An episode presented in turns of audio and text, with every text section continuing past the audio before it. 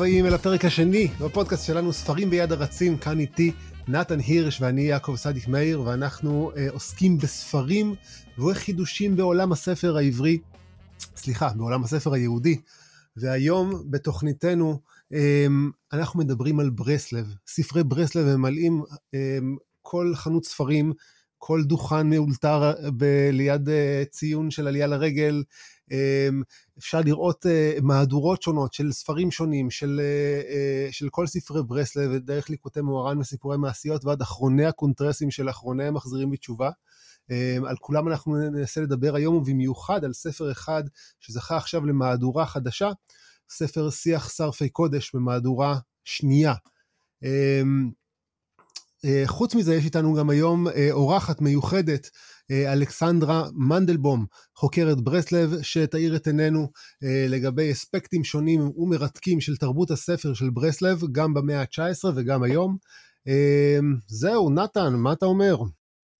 כן, יעקב, אז כמו שאתה מתאר, באמת ספרי ברסלב ממלאים כל חור. יש לנו המון המון המון הוצאות שמתעסקות בזה, עם הפוליטיקה הפנימית שלהם, ש... אני גם לא מבין בזה עד הסוף, אבל גם אני בטוח לא אה, האדם הנכון לדבר על זה. אבל uh, מי כמוך, לצבור... מי חוץ ממך יכול להבין בכל זה? לא, כי באמת זה, יש, את ה, יש הרי את ההארדקור, את החבר'ה מהשול, uh, ומצד שני יש את ה... שול, רגע, שול נאמר, זה בית הכנסת הגדול של חסידי ברסלב במאה שערים בירושלים. כן, כן. אנחנו נדבר עליו. נכון, שזה בעצם הגיבור שלנו, רב לוי יצחק בנדר, הוא היה שם דמות uh, חשובה, אבל uh, כן, אז יש את, ה... את... יש את הברסלבים נגיד של מאה שערים, אבל יש גם את הנאנחים והמקפצים ו... ואת את הרב ארוש ואת הרב מוסי. יש לנו את uh, ספרים של אבן השני... השתייה ושל קרן ישראל דוב עוד, עוד עשר ושל uh, נקודה טובה, ויש לנו את הרב uh, חיים קריימר בברסלב ריסרצ' אינסטיטוט.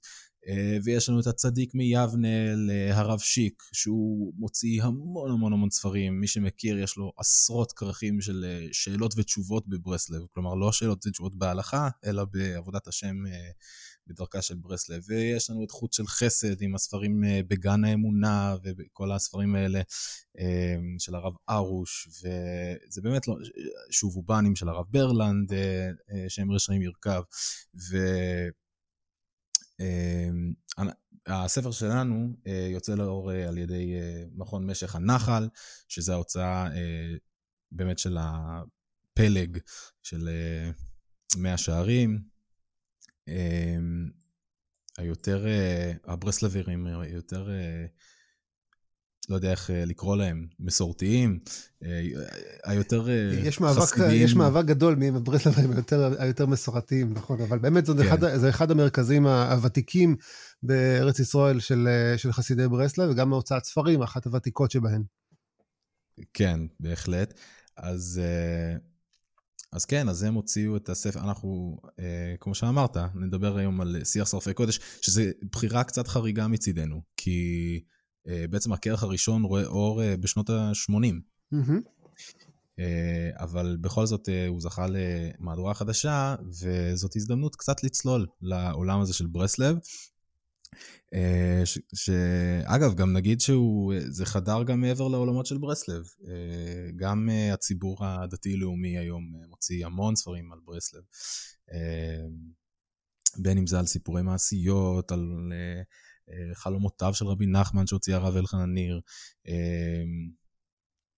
אה, ספרים אה, על ליקוטי מוהר"ן של הרב שגר, סיפורי מעשיות הזכרנו של הרב שטיינזלץ, של הרב בני קלמנזון בעתניאל. כן, רק שבניגוד להוצאות שהזכרת, אבן שתייה או משך הנחל, שמוציאים את ספרי המקור מחדש ועוד ועוד מהדורות, כל פעם עם עוד איזה השמטה ועוד איזה גילוי חדש ועוד איזה חומר חדש, בספרים נכון, של מזרוחניקים ש... מוצאים שיעורים על, נכון? שיעורים על ליקוטי נכון, מוהר"ן, שיעורים על סיפורי מעשיות. אבל ייאמר גם שגם נגיד חוט של חסד, ספרים של הרב ארוש, של הרב אה, עופר ארז, mm-hmm. זה לא בדיוק אה, אה, שיחות הר"ן וליקוטי מוהר"ן, זה גם כן אה, אה, סורים בהגות, בהגות ברסלב, או בדרך של ברסלב. כן. אה, זה לא תמיד אה, מהדורות של אה, כתבי רבי נחמן ורבי נתן.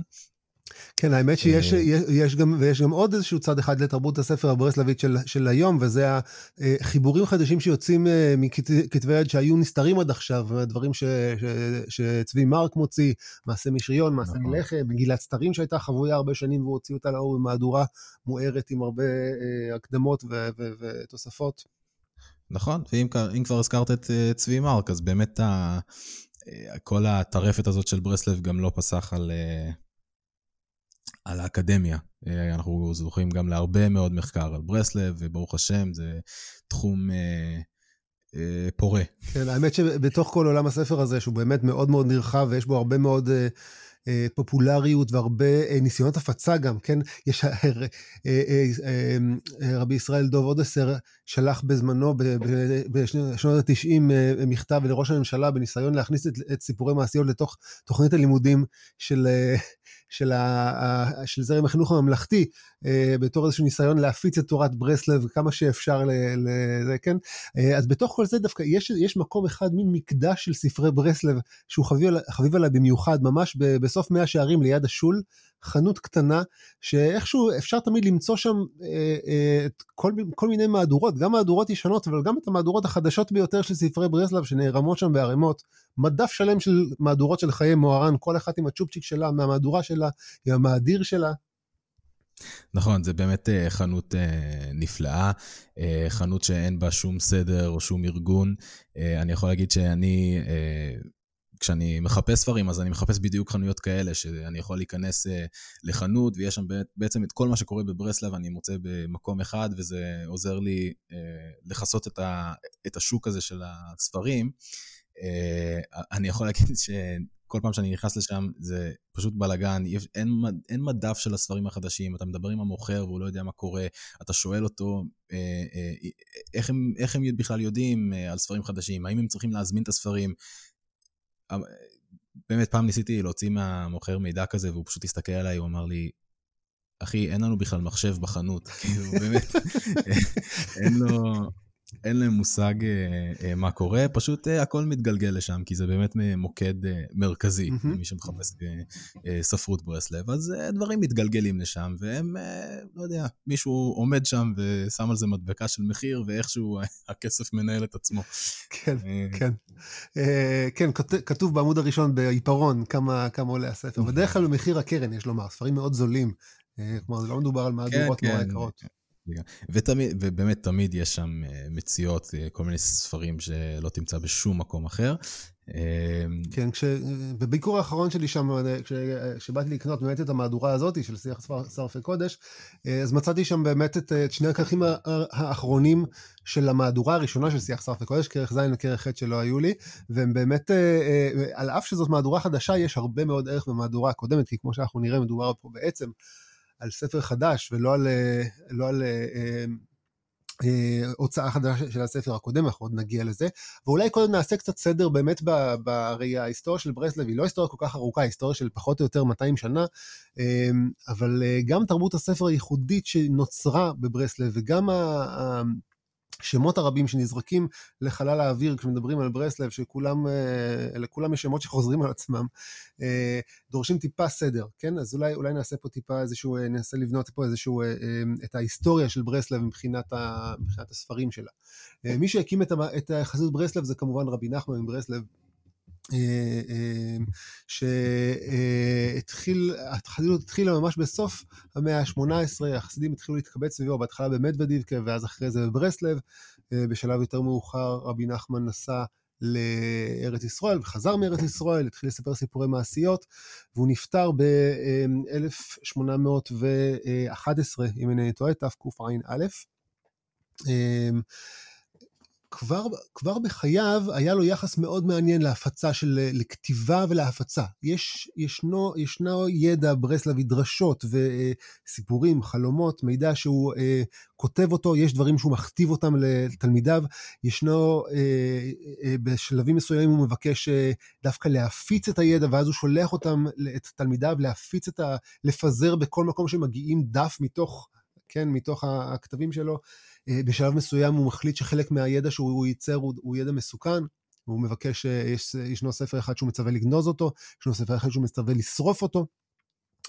ישנו חיבור משיחי, די, די פסיכי, שזה שצבי מרק הוציא לפני זמן מה, המגילת סתרים, שהוא מצווה להעביר אותו מתלמיד לתלמיד, שרק אחד בדור יחזיק אותו וידע אותו. מדבר על כיצד המשיח יביא את הגאולה באמצעות ניגונים, כן, ורפואות. באמת חיבור, חיבור יוצא דופן.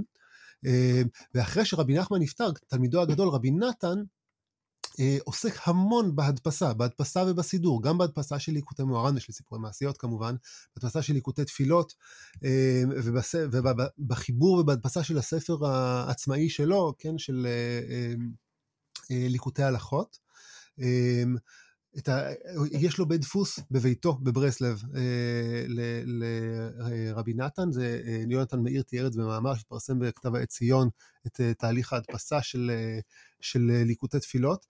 זה ממש מין עבודה חלוצית כזאת, היום זה למהדורות מהדורות מאוד זולות ומאוד מתפוררות, אבל מאוד מאוד יקרות, מאוד נדירות. ואחרי מותו של רבי נתן באמצע המאה ה-19 כבר, כן, אנחנו ב-1844 הוא נפטר, אמ, או אפשר להגיד אפילו קודם, אה, אחרי שרבי נחמן נפטר, בעצם לא, אה, אה, ישר התחלתי עם רבי נתן, אבל בעצם לא קם מנהיג אחר לברסלב, כן? זה לא שיש איזשהו מישהו אחר שהוא הרבה אחרי, אחרי רבי נחמן, זה בעצם הופכת להיות חסידות נטולת מנהיג, נטולת רבה, לכן החסידים מכונים, כן, טויטן חסידים, כאילו חסידים אמיתיים, חסידים שאין להם, שהרבי שלהם מת, כל מי שפועל אה, אה, בברסלב מאז, יש כמובן, ברגע שאין מנהיגות רשמית, אז יש המון פוליטיקה של מיהו המנהיג הלא רשמי הרשמי ומיהו המנהיג הלא רשמי הלא רשמי. אה, ישנם משפיעים, הרבה מאוד משפיעים בברסלב, הרבה מאוד אנשים שמחזיקים את התורה הברסלבית ומלמדים אותה ומעבירים את השמועות כמובן ואת ה, את ה, את השמועות האיזוטריות, את השמועות האקזוטריות, את כל הידע הברסלבי. עכשיו, אז במחצית השנייה של המאה ה-19 מדובר פה בעצם על שני, שתי דמויות עיקריות. רבי נחמן, סליחה? אה, אני, אולי להגיד, יותר חשוב מהדמויות, זה המוקדים. כלומר, יש מוקדים שמחזיקים את ברסלב. אה, ובתוך mm-hmm. המוקדים האלה פועלים דמויות.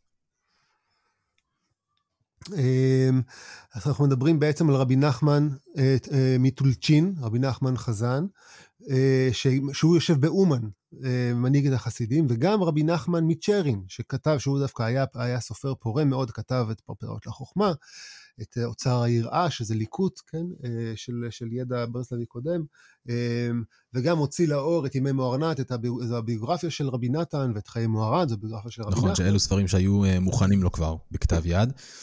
ויש לציין גם שאת רבי נחמן חזן, הטולצ'ינר, זה מינוי של רב נתן.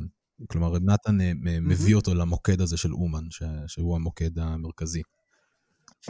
כן, אנחנו מדברים על זה כאילו זה איזו פעילות עצומה של, פעילות תרבותית עצומה, אבל אנחנו מדברים על, על בעצם על חסידות מאוד מאוד קטנה. כמה עשרות משפחות מאוד מבודדות, מאוד נרדפות, כן? אה, כבר בזמן רבי נחמן התחילה המחלוקת על חסידי ברסלב, והיא המשיכה בהתחלה, זה הסבא משפולב, ואחרי זה זה חסידי אה, יש את חסידי טולנה וחסידי סקוור, וכל החס... כל פעם יש את החסידות ש... שרודפת אחרי חסידי ברסלב. לא כל כך מתחתנים איתם, לא כל כך מתקשרים איתם, הם קבוצה מאוד מאוד קטנה ומאוד מאוד נידחת עם איזושהי תרבות פנימית. גם תרבות ספר פנימית, אבל גם תרבות אה, אה, טקסטואלית פנימית, עם החיבורים שלהם, עם השפה שלהם, עם ה... אה, אה, אה, ממש מין תרבות שמתקשרת בעיקר עם עצמה. זה ממשיך ככה עד סוף המאה ה-19, בעצם שני המנהיגים הבאים, או שתי הדמויות הבולטות הבאות אמ, של הקיבוץ החסידי של חסידי ברסלב, הם אה, רבי אברהם חזן, או בנו של רבי נחמן מטולצ'ין, ורבי אה, אה, אברהם שטרנהרץ, כן, שהוא בעצם הנין של רבי נתן, הוא הבן של רבי נחמן מצ'רין. אה, שגם להם יש חיבורים, אה, חיבורים חשובים, כוכבי אור של רבי אברהם חזן, ושורה של חיבורים אה, קטנים של רבי, נח, של רבי אברהם שטרנהרץ, אמרות טהורות, טובות זכרונות, רינת כן. ציון. בוא נעשה שנייה סדר. יש לנו את רבי נחמן, שהוא מייסד חסידות ברסלב, יש לנו את רבי נתן, שהוא הממשיך הדי הבולט, ואחרי... הרשמי, הרשמי כביכול, כן. והוא מתעסק בהפצת תורתו, ו... פשוט כאן דברים מתבלבלים, אז אני רוצה אה, אולי קצת לחזור על הדברים. יש לנו שתי רב נחמן, ולשניהם יש בן בשם אברהם. אז, אה, אז יש לנו את רב נחמן טולצ'ינר, שזה המינוי של אה, רב נתן, והוא לא מוציא ספרים כל כך, ויש לנו את רב נחמן מצ'רין, שהוא דווקא סופר פורה, עם פרפרות לחוכמה, אוצר העירה, חיי מוהר"ן, ימי מוהרנת. ו, וככה גם הבנים שלהם, כלומר, רב אברהם חזן, הבן של הטולצ'ין הראשון, הוא מוציא רק את כוכבי אור, אבל רב אברהם mm-hmm. שטרנהרץ, שהוא הבן של רב נחמן מצ'רין, הוא, מוציא, הוא באמת כותב יותר ספרים, כמו שאמרת, מורות טהורות, טובות זיכרונות ורינת ציון. וחזן גם אחרי זה עולה לארץ ישראל, בסוף, ממש בסוף המאה ה-19, ומקים את הקיבוץ של החסידים בירושלים. זה בעצם הקיבוץ הראשון של חסידי ברסלב אה, מחוץ, ל, מחוץ לברסלב. אה, ובאותו זמן ישראל קרדונר מגיע לצפת, מקים שם גם כן קיבוץ אה, קטן של חסידי ברסלב וצפת, מה שהופכים להיות בסוף שני קיבוצים רציניים, בירושלים וצפת, שיש גם מתחרים ביניהם על הבכורה. אה, ובאומן נשארים כן, אה, רבי אברהם שטרנהרץ, וגם אה, אלתר טפליקר מטפליק הסמוכה לאומן. אמ, ואברהם חזן שהיה חוזר כל פעם, וגם יש, אה, ישנם מסעות, גם בפולין נוצר קיבוץ קטן של, של חסידי ברסלב. אמ, יצחק ברייטר מגיע משם, הלל צייטלין, שהוא גם דמות בפני עצמה, שאולי עוד נעסוק בה גם בהמשך. מגיעים לאומן. עכשיו, כבר רבי נתן הוא זה שייסד את העלייה השנתית לאומן בראש השנה, שהופכת להיות מוקד משיכה ומוקד אה, תרבותי חשוב של חסידי ברסלב, שנפגשים פעם בשנה באמת ל, ל, לחגיגה ולהילולה גדולה. אמ, גם, גם לענייני ראש השנה, שהיה, שהיה החג של רבי נחמן, וגם אה, אה, היורצייט שלו, שהוא טיפה אחר כך בסוכות. ו...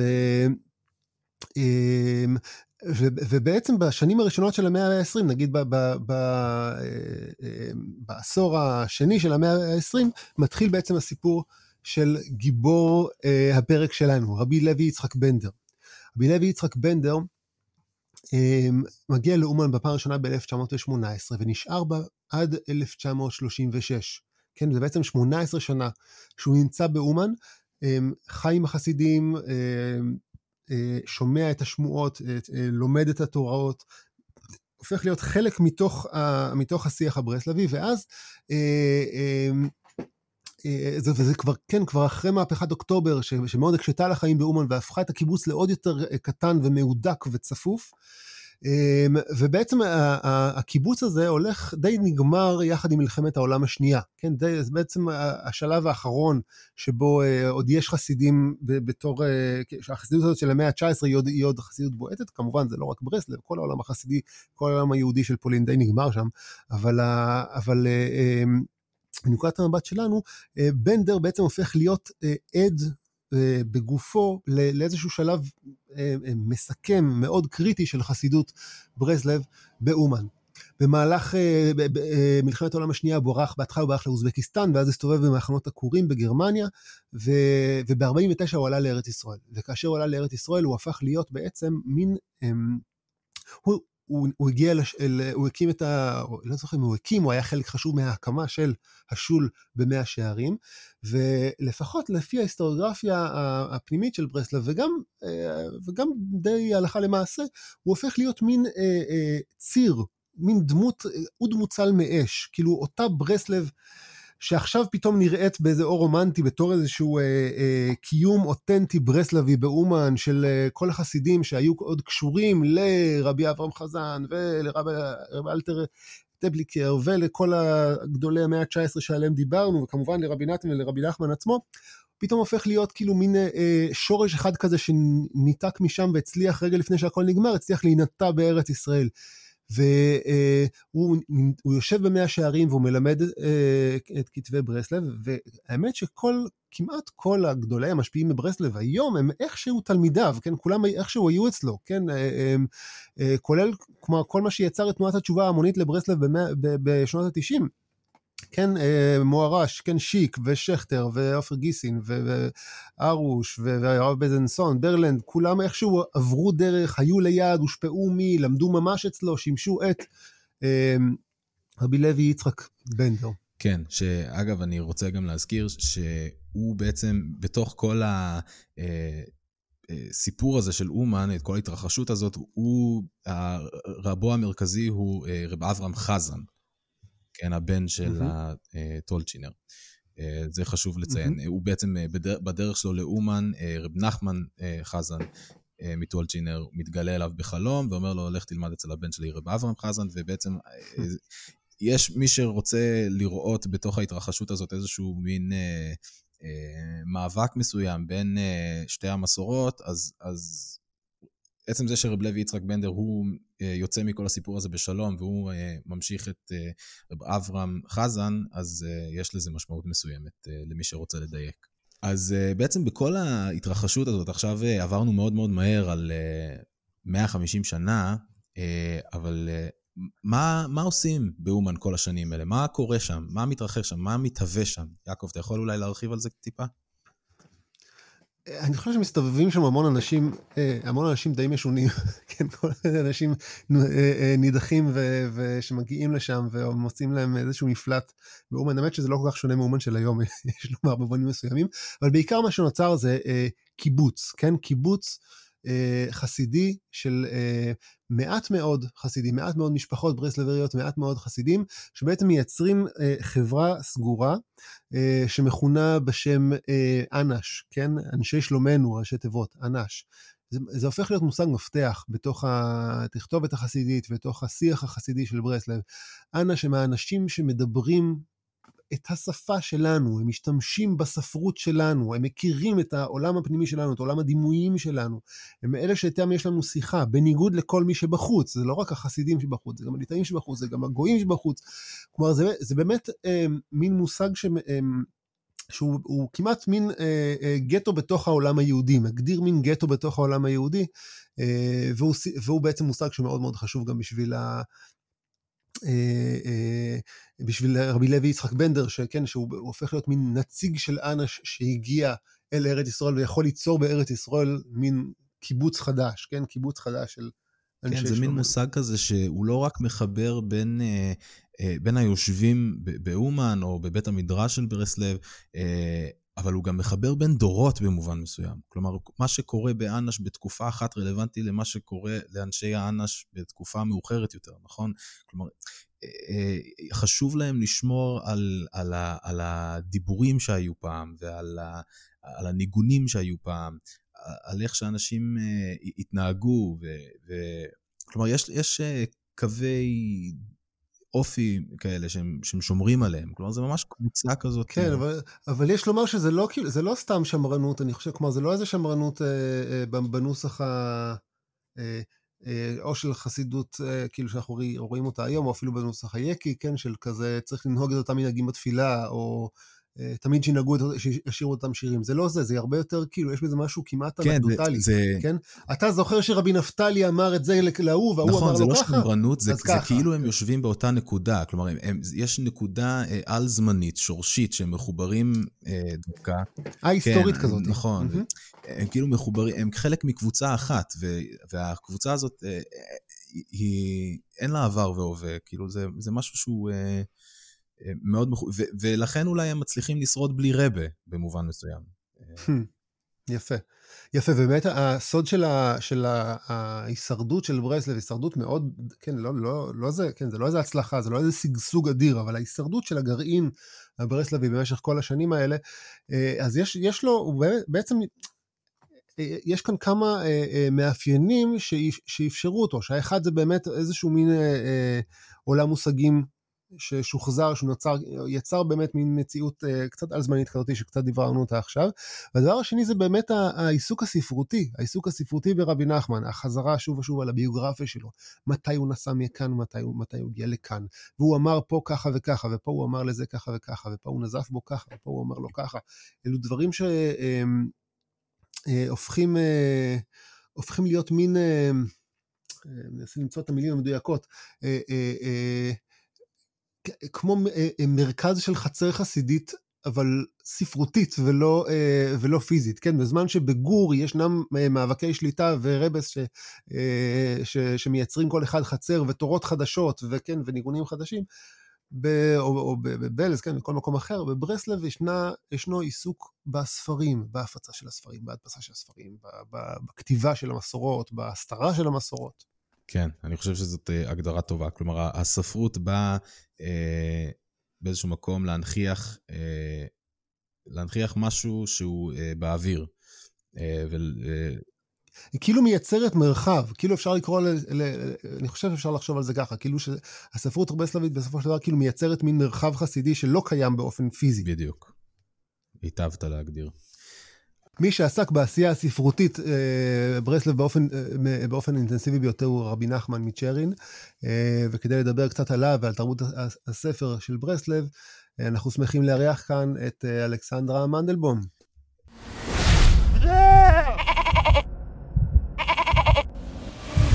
אנחנו שמחים לארח כאן בספרים ביד הרצים את האורחת הראשונה שלנו בכל תולדות הפודקאסט, את אלכסנדרה מנדלבום, דוקטורנטית במחלקה למחשבת ישראל בבן גוריון, שכותבת על רבי נחמן גולדשטיין מצ'רי, ועל ההתפתחות של חסידות בברסלב במאה ה-19. שלום אלכסנדרה.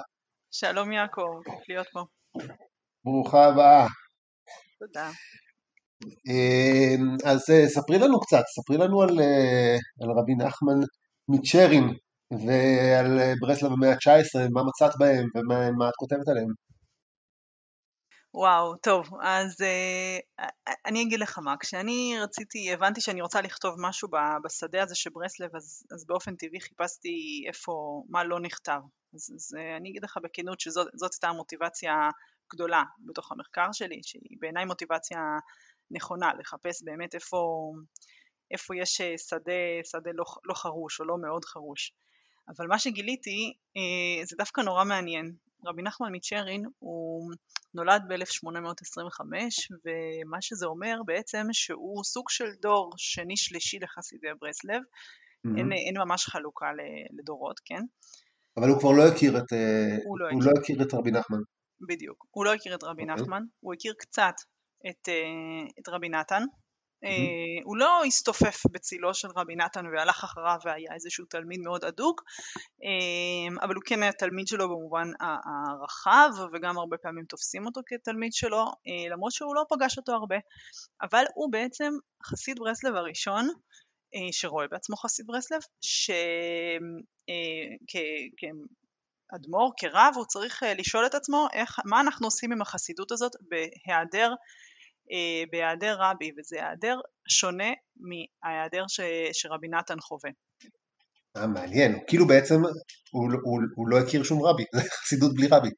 הוא, הוא בדיוק, הוא בעצם, הוא לא היחיד כמובן, כן, אבל הוא מסתכל מסביבו והוא בעצם אה, אה, מרגיש, הוא מכיר את חסידות ברסלב, בעצם אה, סבא שלו זה, סבא, אה, זה הרב אהרון מברסלב, אמ, שיש גם סיפורים עליו ועל רבי נחמן, והוא נמצא בתוך החסידות, הוא גם אה, תופס את עצמו, זאת אומרת שהייחוס שלו הוא חשוב לו, אה, הוא כמובן מונע אותו מספר אותו בצוואה שיש לנו שלו, ובאופן כללי הסיפור של הייחוס הרבני, גם הרבני הרגיל שלו, אבל גם הייחוס הברסלבי שלו הוא מאוד מאוד מרכזי בתפיסה שלו את עצמו ובהגות שלו, ובצדק. הוא מחזיק כל מיני מסורות, יש לו גם גישה לכל מיני אנש שהוא מצטט בכתבים שלו, שמעתי מאנש, והוא מוסיף כל מיני השלמות לידע שיש לנו אה, מרבי נתן. אבל הוא לא ראה את רבי נחמן, ובפער הזה כשהוא נמצא אה, הוא מתחיל ליצור, הוא מתחיל אה, לכתוב את הפרשנות שלו ואני חושבת שזה הדבר שעם הזמן הולך ומתגלה לי אה, זה משהו שמחבר אותי אפילו באופן אישי, אני אגיד אפילו לא רק באופן מחקרי, יש שם משהו שמסקרן אותי, ש... שמעניין אותי לבחון איך הוא עושה את זה. כאילו בעצם כל, כל אפשר לומר שבעצם מאז, מאז סוף המאה, מאז מחצית המאה ה-19 ועד היום חסידות ברסלב, חסידות ללא רבה, וכולנו בעצם אמורים להתמודד איכשהו, כל מי שרוצה לראות את עצמו איכשהו קשור לברסלב, אמור איכשהו להתמודד עם החיסרון הזה של הרבר, רק שלא תמיד כולם יודעים לעשות את זה באופן אינטליגנטי, נכון? נכון, נכון. אז מה שקורה שעם החיסרון הזה אנחנו כאילו כבר, אה, אנחנו כבר רגילים בעצם לדברים שהוטמעו במאה ה-19, המהלכים שהם עשו בהתחלה, ואני אומרת הם, אני אומרת רבי נתן ורבי נחמן מצ'רין וגם אחרים, גם חסידי ברסלב ופולין שאנחנו פחות uh, מכירים, אבל המהלכים שהם עשו, הם הניחו איזושהי תשתית למה שאנחנו רואים היום כחסידות ברסלב. חשוב לזכור, אני יודעת שזה כבר נהיה well known fact, אבל חשוב להזכיר את זה שחסידי ברסלב ב, בראשית המאה ה-19 הם קבוצה קטנה, הם קבוצה נרדפת, והאמת היא שיש לנו גם עדויות ש... מאה שנה אחר כך הם עדיין קבוצה לא מאוד גדולה. אמ, לפני התפוצצות של שנות ה-90 של המאה ה-20. נכון, של... נכון, אפילו לפני שנות ה-90, נכון, יש לנו את, אה, אה, יש לנו את ה, מה שאנחנו מכירים היום, אם, אם אה, עושים חיפוש בוויקיפדיה על חסידות ברסלב, מופיע שם עשר סעיפים שונים על קהילות שונות, וזה בלי לספור את כל המעגלים של האנשים ש, שמסביב. אז איך הדבר הזה קורה? אז לטענתי הדבר הזה קורה, אה, וכאן הקשר לנושא שלשמו התכנסנו, אחד היסודות, וזה אחד היסודות של הדבר הזה, זה הנושא של הספרים.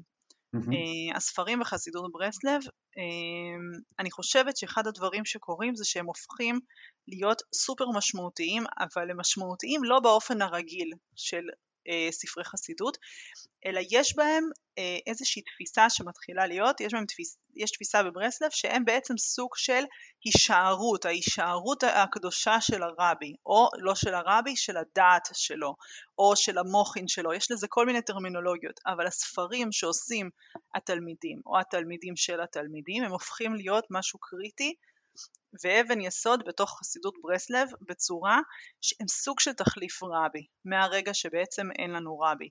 כלומר גם הספרים ש... שכבר כותב נגיד רבי נחמן מצ'רין או רבי נחמן מטולצ'ין או הספרים היותר מאוחרים או כמובן גם שיח שרף וקודש שאנחנו מרכז הדיון שלנו היום הם בעצם תחליפי, תחליפי רבי במובן מסוים. הם תחליפי רבי. עכשיו, החומרים, חומרי הנפץ של, הטוב, של המחשבות האלה, הם, הם כבר מצויים אצל רבי נחמן מברסלב. Uh-huh. הוא, מדבר על ה, על, אמ, הוא מדבר על החשיבות של הספר, מצד שני הוא מדבר גם על החשיבות של לראות את פני הרב. אז אה, בתפר בדבר הזה אין שם איזה בהירות לגבי זה. לעומת זאת, אמ, אצל רבי נחמן מצ'רין אנחנו רואים למשל בכתבים שלו אה, אני תמיד אוהבת לעשות איזה חיפוש מהיר על המילה ועכשיו. כי אחרי שהוא אומר ועכשיו, הוא בעצם בא להגיד ועכשיו, כשאין לנו רבי נחמן, מה אה, אנחנו עושים. ותמיד אחרי ה"ועכשיו" הזה תבוא, יבוא אה, אה, המנהג של העלייה לציון לאומן בראש השנה, וההתכנסות. אה, יחד של חסידי ברסלב, תלמידים וספרים. אה, אני רוצה אה, לקרוא איזה ציטוט קטן, אפשר לקרוא ציטוטים בפודקאסט? בטח, רצוי אפילו. אז הוא כותב, אה, הוא כותב משהו מעניין על ספרים, הוא אומר ככה, קל וחומר, בן בנו של קל וחומר, כמה אלפי אלפים וריבי רבבות ספרים עד אין קץ אנו צריכים לחבר ולהדפיס בשביל התכלית האמיתי והנצחי והתכלית האחרון לעולם הבא כי אנו צריכים להכין לעצמנו צידה לדרכנו הרחוק מאוד מאוד. אז uh, את הדברים האלה מאוצר העירה הוא, הוא כותב, הוא, זאת אומרת... רגע, זה מאוצר, מותר, מותר לצטט בפודקאסט, אבל צריך להגיד מאיפה. מאוצר העירה, אוצר העירה. מאוצר העירה. כן, והוא בעצם, um, הדחיפות שלו לנושא הספרים נובעת גם משני דברים היסטוריים. היא נובעת גם מ... Um, אפשרות משנות החמישים של, של המאה ה-19 יש יותר אפשרות להדפסה, יש יותר הקלה בתחום, בנושא של הצנזורה, אמ, יש כל מיני תהליכים שקשורים לבתי דפוס והוא יכול להדפיס, אנחנו יודעים ששנת 1876-74 אה, זה שנים מאוד פוריות אה, להדפסה עבורו, רוב ספריו מודפסים בשנים האלה. mm-hmm. ו... אבל דבר נוסף שקורה ורבי נחמן מצ'רין חווה אותו בעוצמה בלתי רגילה אה, לפחות בתודעה שלו זה הנושא של ההשכלה ההשכלה מגיעה לאזורים שלו הרבה קודם, mm-hmm. אבל אה, ההתפתחות של כל הדבר הזה של בתי ספר, של אה, צעירים שהולכים ונחשפים לרעיונות, ובעצם הרעיונות כבר לא, זה מחלחל בצורה מאוד רוחבית, זה כבר מצוי בכל דבר, דרך אה, התפתחות, דרך עיתונים, דרך... הדברים האלה משפיעים עליו השפעה רבה והוא חווה את זה כאיזושהי קטסטרופה מתגלגלת שיש לעצור. Mm-hmm. כן. והדרך לעצור את המשכילים, שאחד מהמאפיינים שלהם זה הספרים אה, שמכונים בכל מיני כינויים מאוד מאוד שליליים, זה הדפסת ספרים שכנגד, ספרים של קדושה. אה, מעניין. ספרים של קדושה כנגד ספרים של טומאה. כן. עכשיו זה דבר שגם נמצא הרבה מאוד אצל רבי נתן, זה מהלך שלדעתי הוא נמצא כבר אצל רבי נתן, אבל mm-hmm. רבי נחמן מצ'רין הוא מאמץ אותו, והוא, אה, הוא, אז יש לנו פה כמה, כמה גורמים שמצטרפים ביחד לתפיסה הזאת של הספר אה, במאה ה-19 במחצית השנייה. אבל רגע, אני רוצה רגע להתמקד בדימוי הזה של הספר בתור תחליף לרבה, כי אם כן. נגיד ניקח את, ה, את החסידות האחרת שיש אצלה עניין גדול מהדפסת ספרים שזה חסידות חב"ד, שם אפשר לראות איזה מין דינמיקה כזאת של אה, מדפיסים המון וכותבים המון ומדפיסים המון ומנסים בטח בשנים האחרונות אפשר לראות שמוציאים כל שיחה שהרבי האחרון אמר ומדפיסים עוד ועוד ועוד וגם יש חשיבות עצומה לביבליוגרפיה. כלומר כל ספר טניה מסתיים ברשימת ביבליוגרפיות ארוכות של כל המהדורות שהיו קודם והספר הוא גם תחליף לרבי ממש. כלומר יש את הפרקטיקה הזאת שאתה שואל שאלה ופותח באגרות כדי לקבל תשובה זה ממש אה, אה, פשוטו כמשמעו. אין לנו רבי אז אנחנו שואלים את האגרות והרבי עונה לנו דרך התשובות שהוא כבר נתן לאנשים אחרים אה, דרך האגרות. אלה דברים ש... ביידיש, תלוי מה יצא לך, אם נדפקת, יצא לך תשובה ביידיש, צריך שמישהו יתרגם. אמ, אבל, אה, אבל אה, אין, לנו, אין לנו דברים כאלה בברסלב, ולעומת זאת בחב"ד אנחנו לא נמצא נגיד שמדפיסים את כל ה... אה, שיחות בעל פה, את כל, ה, אה, את כל, ה, כל שני חסידים שמדברים ביניהם ואומרים הלכת למקווה היום, לא הלכת למקווה היום, לא, זה דברים שנמצא בברסלב שמתעדים אותם בלי סוף, ובחב"ד לא נמצא את הדברים האלה. אז, כן, אז כאילו זה, זה לא תחליף רבה במובן הזה, השאלה היא באיזה מובן זה כן תחליף רבה. זו שאלה יפה, האמת היא אני בדיוק מתעסקת עם זה דרך, אה, דרך ההתבוננות בספר חיי מוהר"ן, שבעצם mm-hmm. הוציא רבי נחמן מצ'רין אה, ב-1876, אבל הוא קיבל את זה באמתחת הכתבים אה, מרבי נתן. Uh-huh. ואני כל הזמן שואלת את עצמי, האם זה הגיאוגרפיה או לא הגיאוגרפיה? האם זה בעצם אה, סיפורים שבאים לספר על צדיקותם של צדיקים וכדי שאנחנו נוכל ללמוד ולהתחבר לדמותם ו, וזה בסופו של דבר אמ, זה נופל בין הכיסאות וזה די ברור שבעצם אה, אה, הפעולה המטרה של הסיפורים שיש לנו בברסלב כבר בחיי מוהר"ן אה, המטרה היא קצת שונה אמ, המטרה היא בעצם... למה זה לא הגיאוגרפיה? קודם כל יש הרבה סיפורים שאנחנו, אני אתן את האנקדוטה כן הכי הכי קטנה, כן שרבי נתן בא ו... וקצת שואל את רבי נחמן על, ה, על הקשר שלו עם משכילי אומן ודעתו לא כל כך נוחה עם זה, אז רבי נחמן עונה לו ואומר לו מה, כן, מה אתה מדבר מזה, לא זוכרת בדיוק את הניסוח, הוא אומר לו, אתם אצלי כמו נוצות שעל הבגד. כן. קטע אה, אדיר. אני לא יודעת למה אני כל כך מחוברת, אני דווקא מאוד מחוברת לטקסט הזה.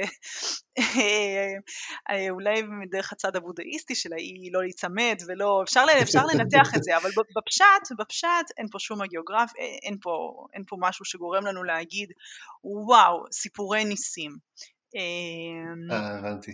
יש לנו סיפורי ניסים, בדרך כלל יש שם איזשהו אלמנט של מצוקה שבאה לפתחו של הצדיק, כמו, אה, כן, בדרך כלל זה פקידת עקרות, אה, פרנסה, דברים מהסוג הזה. עכשיו גם אם אנחנו נמצא את הדברים האלה בברסלב זה משולב בכל כך הרבה אמירות מסוג הנוצות שעל הבגד שזה mm-hmm. אומר לנו, מסמן לנו בעצם שיש פה משהו שהוא קצת אחר אני חושבת שזו שאלה מצוינת, אני, כמו שאתה רואה, לא עניתי עליה בדיוק. למה עושים את זה בברסלב? יכול להיות שרוצים לצייר דמות אה, ריאליסטית של אה, רבי כדי שנוכל להתחבר אליו יותר? אני לא יודעת, אני לא בטוחה, זאת התודעה של אה, לשווק את זה ככה כדי שאנשים בעולם פוסט מודרני כבר ושבור יגידו איזה מעניין, איזה... אני לא בטוחה שזאת המתודה. אמ, מה גם שחשוב לזכור שכן יש לנו גם צנזורה, יש לנו צנזורה פנימית בברסלב ושיש mm-hmm. הרבה דברים שלא מפורסמים או מצונזרים או ערוכים, יוצאים מחדש בכל מיני דרכים. אה, נכון, זה, זה, לא... זה, רגע, זה, זה נורא מעניין, אז כאילו יש לנו אה, אה, מצד אחד איזה מין מגמה כזאת כמעט של תיעוד ריאליסטי שמספרים הכל כולל אה, כשרבי נחמן אומר לחסידים שלו אתם כמו נוצות אצלי על הקפוטה, כולל ישנו פולמוס אה, שראיתי ש, שצבי מרק מביא אותו בהקדמה של מהדורת כל סיפור רבי נחמן שלו, של, ששמואל הורוביץ אמר, הביא איזה שמועה שרבי נחמן אמר למה אתם באים אליי, הרי אני שונא אתכם, ובנדר נורא התעצבן מזה ואמר איך יכול להיות שרבי נחמן אמר כזה דבר, לא יכול להיות, חייב, חייב להיות שיש פה איזושהי טעות במסורת, זה לא היה ככה, mm-hmm. כאילו יש כל מיני ניסיונות כאילו באמת להביא מידע שכאילו אתה אומר איך בכלל יצא מצב, כמו שאת אומרת, שזה בכלל לא בתוך גבולות הז'אנר לספר סיפורים כאלה. מצד שני, באמת יש לנו המון צנזורה, המון צנזורה, ופתאום יש לנו ככה, ואמר וכולי, כן, וכולי, בחיי מוהר"ן, שאנחנו לא יודעים את הסופים של כל מיני סיפורים, או שסופים מוסתרים, כל מיני אה, אה, קונטרסים, סיפורים, מעשים, שפתאום הולכים ומתגלים, פתאום נמצאת עוד מהדורה של חיי מוהר"ן, עם השמטות, או אה, מעשה משריון, מעשה מלחם, שמרק באמת מצא והוציא הסיפור המפורסם של אה, אה, מגילת סתרים עם החזון המשיחי הדי פסיכי הזה של רבי נחמן שהיה מוסתר נכון, כל השנים. והיה אפשר לגלות אותו רק לאחד בדור ופתאום בא ויוצא ככה בהוצאת נכון, אוניברסיטת בר אילן. אז מה הסיפור, מה, מה זה הדיאלקטיקה הזאת? אז, אה, אז באמת אה, אתה מעלה את אחד הדברים המעניינים ומצחיקים גם קצת בנושא של ספרים וברסלב, זה שלפעמים מהדורות מאוחרות הן דווקא כוללות אה, את הדברים היותר מדויקים, היותר נכונים, פתאום, פתאום אנחנו יכולים לראות את ההשלמות דווקא במהדורות המאוחרות. אה, זה לא דבר אה, חדש לעולם היהודי, כן, גם בגמרא תמיד כשמשווים נוסחים, תמיד אה, יש את הפער הזה, כן, האם מה שמאוחר הוא, זה אומר שהוא פחות מדויק, אבל בברסלב זה נורא מעניין, כי בעצם יש גם אינטרסים שונים. תמיד מאחורי פרסום ספר יש לו גם מזל, נכון? אנחנו יודעים את זה. אז גם קטעים בתוך ספר מסתבר שיש להם את המזל שלהם.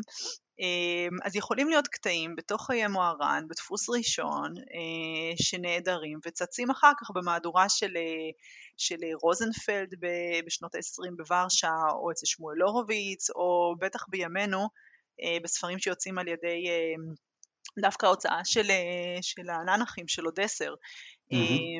יש כל מיני מגמות ואינטרסים פנימיים בתוך הדבר הזה, והרבה פעמים המגמות הן אני אתייחס לרבי נחמן מצ'ר, הן קשורות לשימור והגנה והתגוננות, במיוחד במיוחד בקטעים שקשורים למשיחיות, וכמו כמעט משיחיות, או דברים שיכולים להישמע כמשיחיות. מה, או... תסבירי, תוכלי לתת דוגמה לכזה דבר? אה, אני מקווה, מקווה להגיע לזה בדוקטורט, אתה יודע, עובדים על זה, אני עובדת על זה. מה שלוקח רגע להגיד בפודקאסט, אחרי זה לוקח חודשיים לכתוב אותו בדוקטורט. בדיוק, בדיוק, אבל בגדול אני יכולה כן להצביע על אה, מגמה שאומרת, אה, אנחנו נוריד דברים שקשורים למשיחיותו האפשרית, או לקיומו, או לקשר הזה בין רבי נחמן, גדלותו של רבי נחמן אל מול דמות המשיח, או גדלות הכתבים שלו, זאת אומרת, זה לא דברים שיגידו רבי נחמן הוא המשיח, זה לא דברים ש... אני לא חושבת שזה דברים כאלה, אבל זה דברים שהם חריפים לתקופתו. אנחנו צריכים תמיד להבין שבימינו שום דבר לא חריף, אנחנו בעולם אחר מאוד, אבל בעולם שפעם הרגישות הטקסטואלית של אנשים למילים, לקטעים, היא מאוד מאוד גבוהה, וכאשר חסידויות אחרות שומעות את הדברים האלה שנאמרו על רבי שהוא מת, והחסידים האלה שהם ממשיכים להיות חסידים אבל אין להם אדמו"ר, בתקופה שבה האדמו"רות רק הולכת וצוברת כוח, והחצר, המושג של החצר, רק הולך ונהיה, אמ, אם הולכים על פי פי הקז'ו, מתעצב אה, ונהיה כאילו, אה, כן, יש איזה, כאלה שאומרים שזה דקדנציה כזאת, כן, זה לא הרוח החסידית הגדולה, אלא זה, אני רואה בזה דווקא משהו יפה, גם פני בראון אומר את זה, זה איזושהי התייצבות של mm-hmm. המושג של החצר החסידית. ופתאום באים חסידי ברסלב האלה וכותבים ומוציאים ספרים על איזושהי משיחיות לכאורה של רבי שנפטר לפני 60 שנה.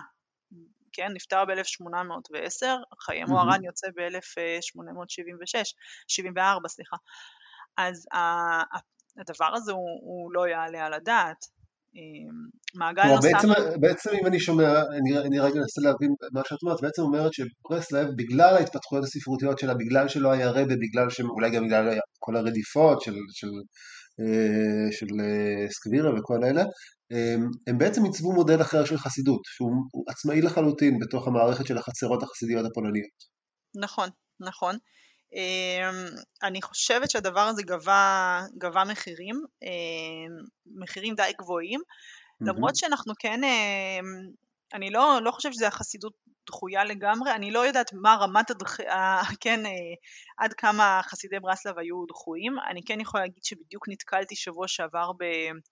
בזיכרונות מ-1910 של אה, משלחת אתנוגרפית של, אה, של אנסקי שמגיעה לברדיצ'ב ומספרת על זה שהחסידי ברסלב וברדיצ'ב ב-1910, הם, אה, אף אחד לא מתחתן איתם, אף אחד לא מדבר איתם, הם מנהלים אה, קהילה, כ-60 משפחות מנהלות את החיי קהילה שלהם בתוך עצמם, מתוך אחדות גדולה כמובן והכל, אבל בתוך עצמם. Uh-huh.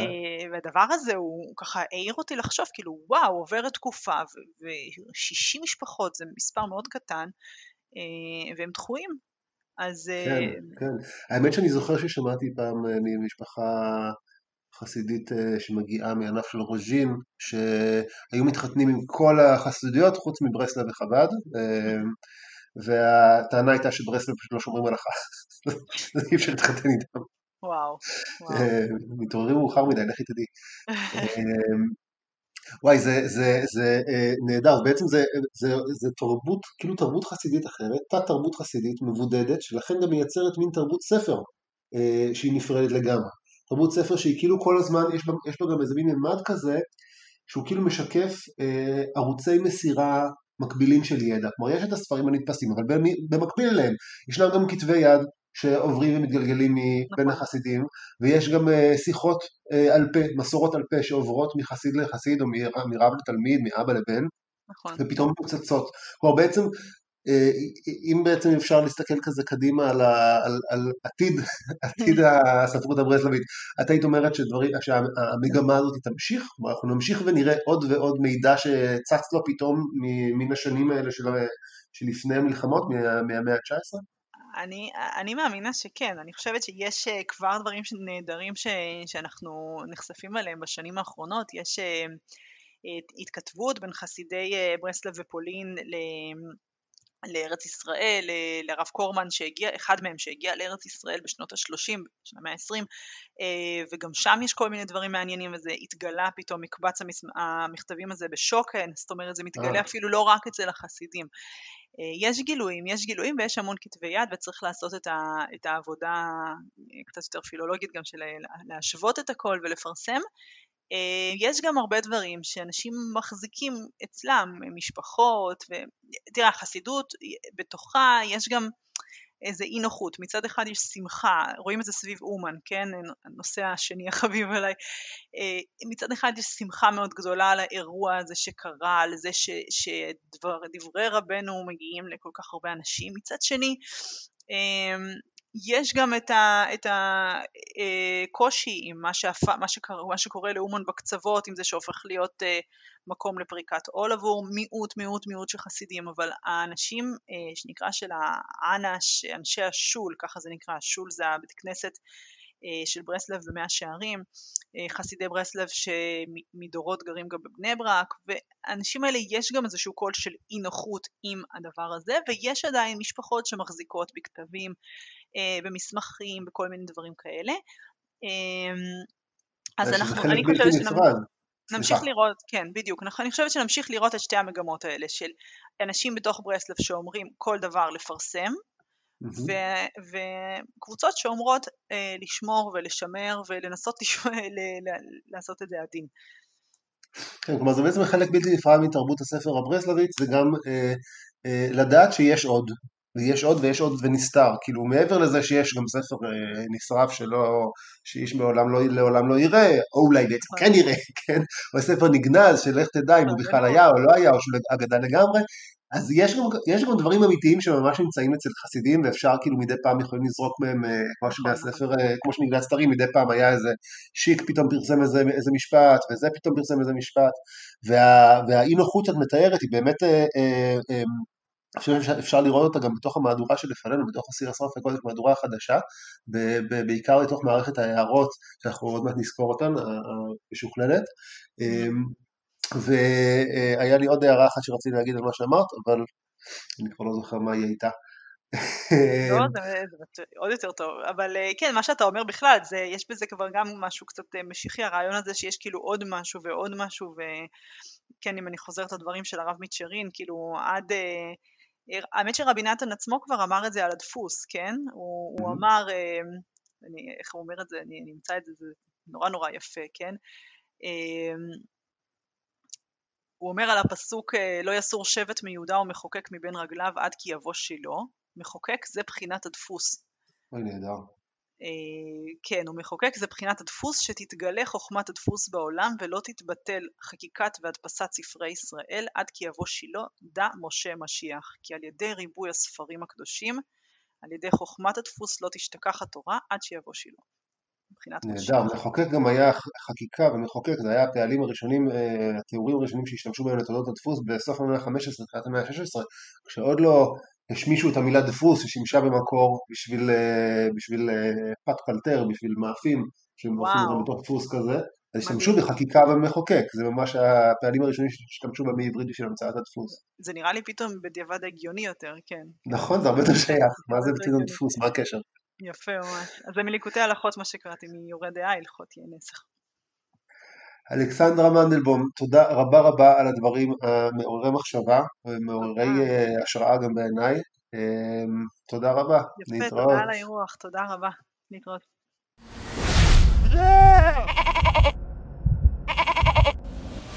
אז אנחנו חוזרים עכשיו אה, בעצם לספר שלשמו התכנסנו היום, אה, ספר שיח שרפי קודש. וכמו שאמרנו, הגיבור של הספר שלנו הוא רב לוי יצחק בנדר.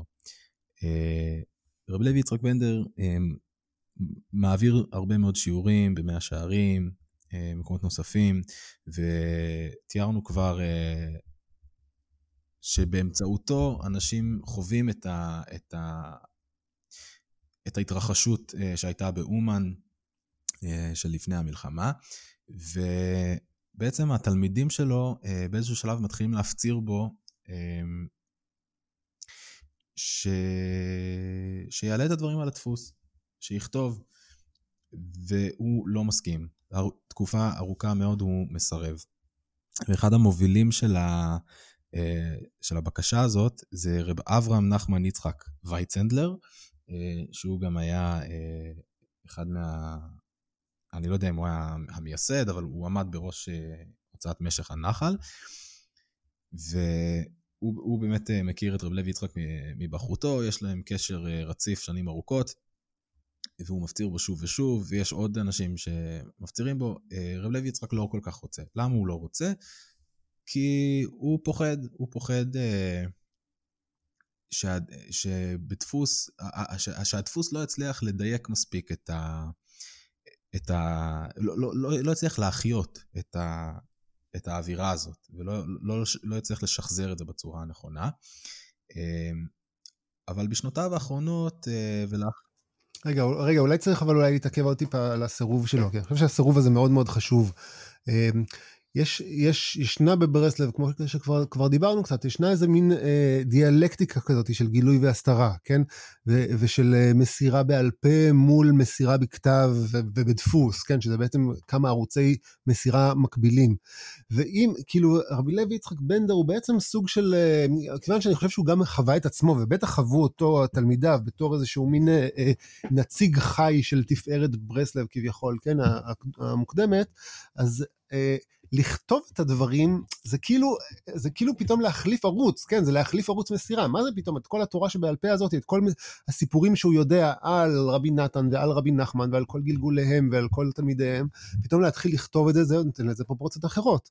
ובאמת, אה, אה, והדיאלקטיקה הזאת, נגיד, את כל הסיפור שסיפרת עכשיו, שלמדנו אותו, אה, אגב, מתוך ההקדמות לשיח שרפי קודש, למהדורות השונות של שיח שרפי קודש, אמ, זה, זה, זה חלק מה...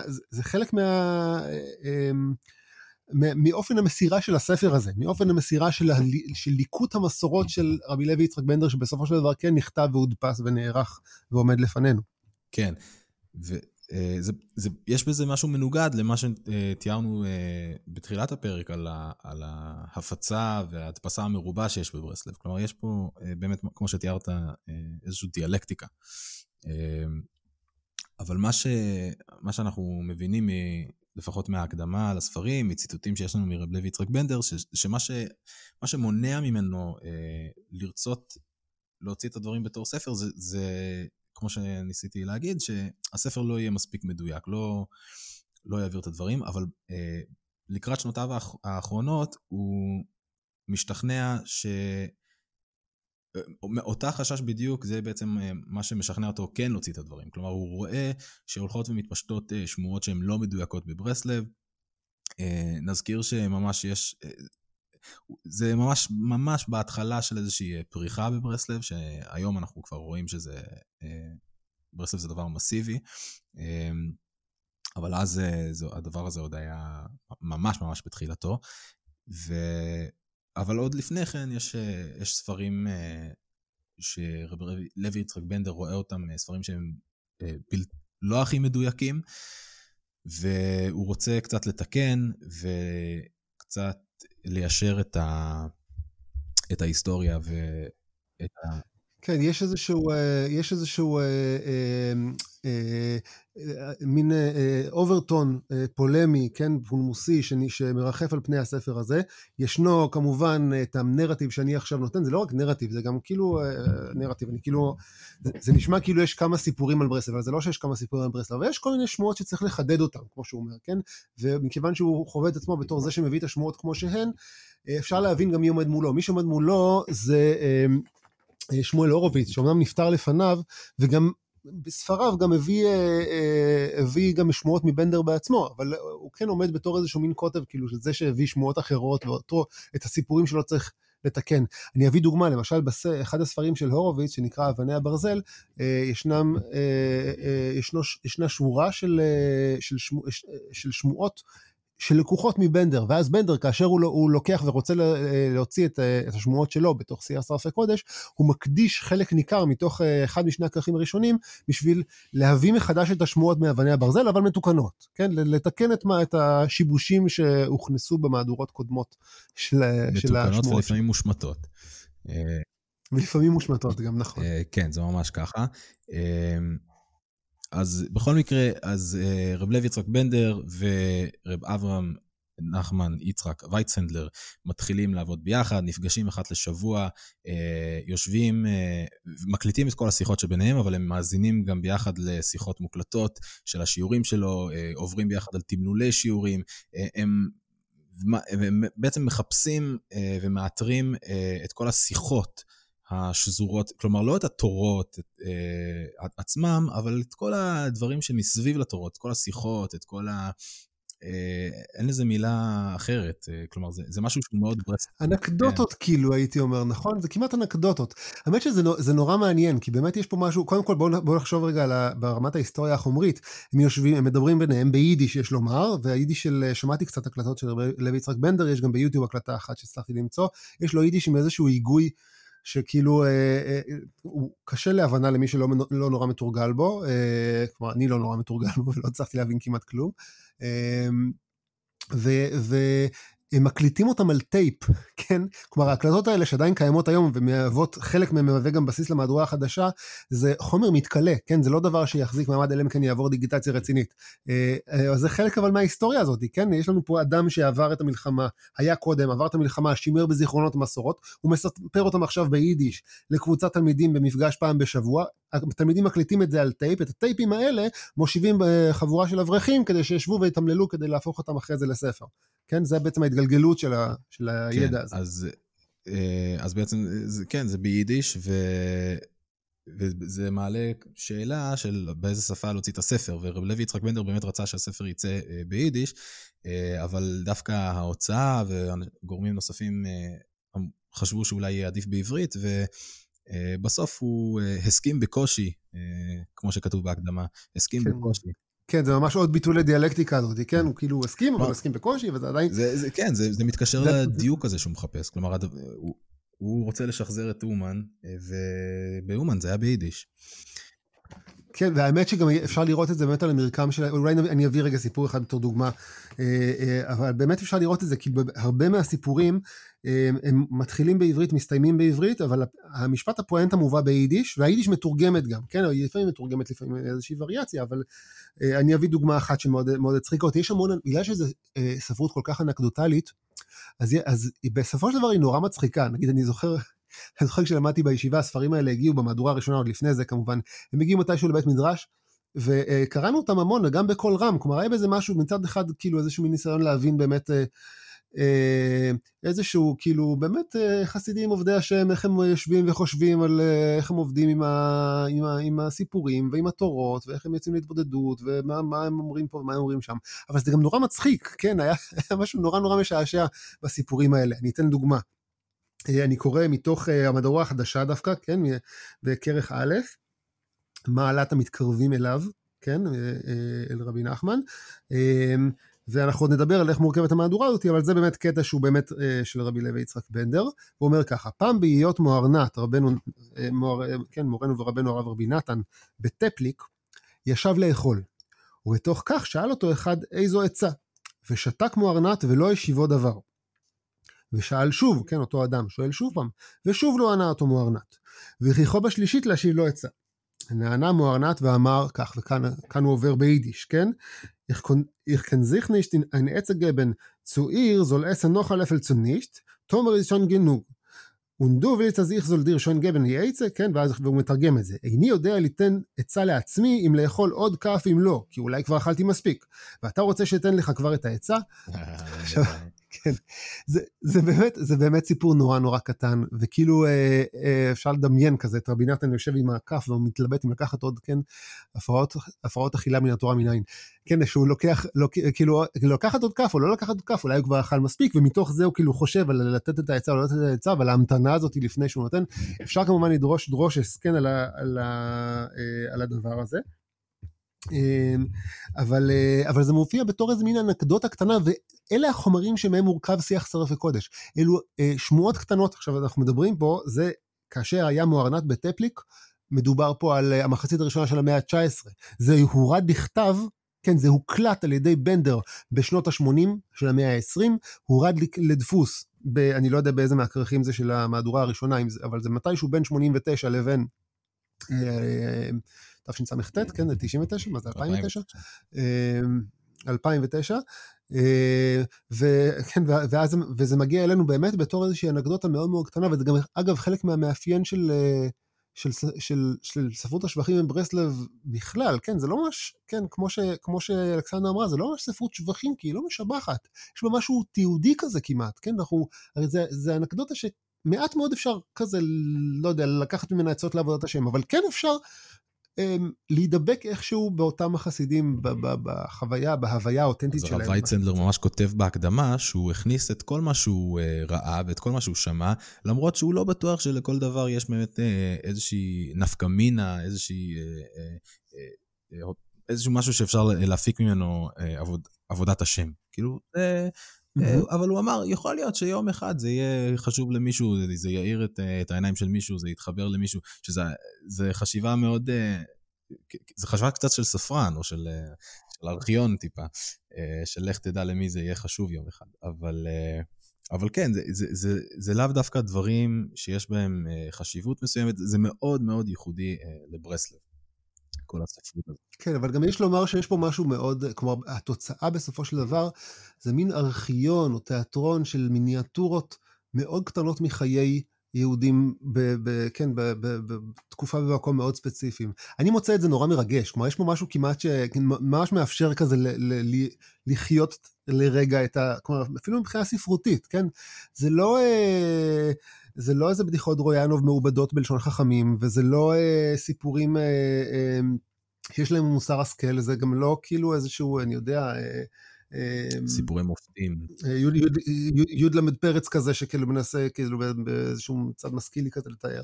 זה גם לא הסיפורי חסידים שאנחנו מכירים אותם, אה, שבעצם נועדו כל אחד לתאר איזשהו רבה אחד, אלא זה ממש סיפורים על אנשים כאילו מאוד פשוטים, עם, עם, עם איזה כן עם איזה שאיפות ספיריטואליות מאוד גבוהות, כי הרבה מהם ככה באמת לא עשו שום דבר, כל היום ישבו על הציון ואמרו תהילים.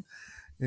אמ, אז זה, זה שיח שרפי קודש. נכון, אה, ושני הכרכים הראשונים אה, יוצאים לאור אה, באלול תשמ"ח, זה עוד בחיי רב לוי יצחק בנדר.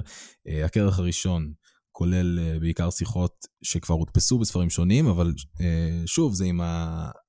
זה עם ההגאות והדיוקים והתיקונים של רב לוי יצחק בנדר. והם לא סתם אה, מדפיסים שוב דברים שכבר הודפסו. אה, וגם יוצא, כמו שהזכרת בדרך אגב, אה, יוצא ספר אבני הברזל של רב שמואל הורוביץ, גם כן עם הגאות והשמטות. והכרך השני, שהם יוצאים בו זמנית, הוא כבר כולו שיחות מרבי נחמן ורב נתן, שלא נתפסו עד אז. כלומר, תארו לכם, כאילו, אנחנו בסוף שנות ה-80, ומודפסים לראשונה שיחות מרב נח... נחמן ורב נתן, שעוד לא הודפסו. כלומר, יש פה מסורת שבעל פה אה, של 170 שנה, משהו... כן, שעוברת כל הזמן הזה באופן כן. רציף. אה, נכון, ורב לוי יצחק בנדר נפטר אה, שנה מאוחר יותר. הוא מספיק לראות את אה, כרכים ג' וד', אבל הם אה, מודפסים רק לאחר פטירתו. ובמהלך השנים, ממש עד סוף העשור הראשון של שנות האלפיים, אני לא זוכר 2008, 2009, אבל רב וייצנדלר משלים לשמונה כרכים את הסט של שיח שרפי קודש. יש לציין שזה לא השיח שרפי קודש של קוצק, כלומר יש עוד ספר נכון, יש שני ספרים שונים, נכון, שם זה סיפורים עם פשיסחה, כן, נכון? שהוא גם ספר של סיפורים וכאלה, אבל זה ספר אחר. כן. אה, עכשיו, יש לומר עוד, עוד מאפיין של הסדרה הזאת, של שמונת הכרכים האלה, אה, שיצאו לאור במין כריכה ירוקה כזאת של משך הנחל, הם, הם נורא נורא מבולגנים, זה קצת אולי אנחנו כבר מתחילים להיכנס לתוך הרציונל של המהדורה החדשה, הם נורא נורא מבולגנים, זה כאילו מין ארכיון אסוציאטיבי לגמרי, שנראה שהיה שם איזשהו ניסיון לסדר בהתחלה, כמו שאתה אומר, אולי נסתכן את השמועות של אבני הברזל, אולי נעשה, אה, נדבר קצת על שמועות של רבי נחמן ואז של רבי נתן, אבל זה מתישהו אה, יוצא לגמרי משליטה, אה, פתאום נכנס לנו איזו יחידה כזאת של דברים שקשורים, ל, של סיפורים שקשורים לברית מילה. נגיד, אני, אני מסתכל עכשיו, אני פותח לפניי, יש פה את כרך זין, פתאום יש איזשהו שער שנקרא תלמידי רבנו ז"ל, אבל אז הוא בעצם נמשך רק שני עמודים, שני, שני, אה, ארבעה עמודים, ואז פתאום אה, נפתח שער חדש, שנקרא אנשי שלומנו, בסוגריים אין מוקדם ומאוחר. ובאמת, הספר הזה כולו אין מוקדם ומאוחר, זה ממש מין ארכיון אסוציאטיבי של, ספר, של סיפורים שהוא נהדר, כן, אפשר, יש בו חומרים מהממים, אבל אה, אה, אין שום דרך לחפש בו משהו, אם אתה מחפש משהו מסוים, אלא ללכת בו צעד אחרי צעד מההתחלה עד הסוף. כן. זה בעצם ספר מאוד מאוד מבולגן. כן. אז uh, באמת כל הבלגן הזה uh, נגמר, כמו שאמרנו, uh, לקראת סוף העשור הראשון של שנות האלפיים. Uh, יש לציין שכן יצא uh, מפתח, uh, כרך של מפתחות uh, לשישה כרכים הראשונים, ככה שמי שירצה לחפש בתוך uh, uh, שישת הכרכים הראשונים, uh, הוא יכול. נדמה לי שגם חלק אה, מהם נמצאים בפרויקט השו"ת, או נכון, באוצר החוכמה מאפשר גם כן חיפוש, אם רוצים לחפש בהם. נכון, באוצר החוכמה יש את חמישה כרכים ראשונים. חמישה כרכים ראשונים. אה, ואז אפשר ממש אה, בתוך הספרים לחפש. כלומר, אחרי כרך ו', לפני שהדפיסו את ז'-ח', הוציאו עוד כרך מפתח נפרד, אינדקס. נכון, נכון. עוד משהו שנציין אה, במהדורה הזאת זה אה, ספר גידולי הנחל, או קובץ גידולי הנחל שיצא בסוף אה, חלק ח'. אוי, זה נהדר, אה, זה, קובץ, זה קובץ, האמת שזה ממש חצי מכרך ח', וזה קונטרס שכתב אותו, אמ, אני אגיד לך רגע את שמו, אמ, נוח הלוי שטרנפלד ממירון. כן? והאמת שלפי התאריך כאן, הוא, זה נכתב בתשמ"ד, זה קונטרס ותיק כבר, שאני לא הכרתי אותו קודם, אה, ויש בו פשוט אה, אה, רשימה א'-ב'ית של כל אנש, דיברנו על כמה המושג של אנש חשוב, ב... אז כאן יש פשוט קטלוג אנש, ממש, מאנשים נורא חשובים כמו... אני יודע, כמו רבי נפתלי, או כמו רבי נחמן מטולצ'ין, או משהו כזה, ועד כל מיני משיגנרס שהסתובבו בזה, בברסלב ובאומן, אה, זה בן של חזן שמוזכר פה ושם, עם מפתח מאוד מפורט, כן? נגיד אה, רבי פייבל מוזכר על ידי מוהרנ"ת בעת המחלוקת בשנת תקצ"ה, ובוודאי רבי פייבל צדק בהתפארו אשרינו בכל פעם וכולי, כן? מתוך אה, ככה וככה. גם נשים, אגב, נשים בעיקר מה, מהמשפחה של רבי נחמן עצמו, מרת פייגי, בת רבנו ז"ל, אשתו הראשונה של רבנו ז"ל, כאלה. כל הרביצינס. כן. מרת פרל, אחות רבנו ז"ל. כן. זה ממש, זה, זה כן. קונטרס נורא, נורא, באמת מאוד יפה, אה, וגם יורצייטים כמובן. הכי חשוב, שצריך, שאפשר יהיה לא להגיד, לא להגיד תחמן. או שכן יהיה להגיד תיקון כללי. אה, לא שצריך תירוץ. אבל אה, אה, בעצם, אז, אז יש לנו, אני מסכם, שמונה כרכים מבולגנים, כרך מפתחות. ו... שהוא חלקי, כן, מפתח חלקי כן. כידוע יותר גרוע ממפתח, מבלי מפתח בכלל. נכון, אה, כי יש אה, שני כרכים בלי מפתחות. אה, ולפעמים כש, כשמדובר במהדורה חדשה, אז בעצם גם את הפרק הראשון הקדשנו לזה הרבה מאוד מחשבה של איפה ההבדלים, איפה השיפורים, מה כן, מה לא.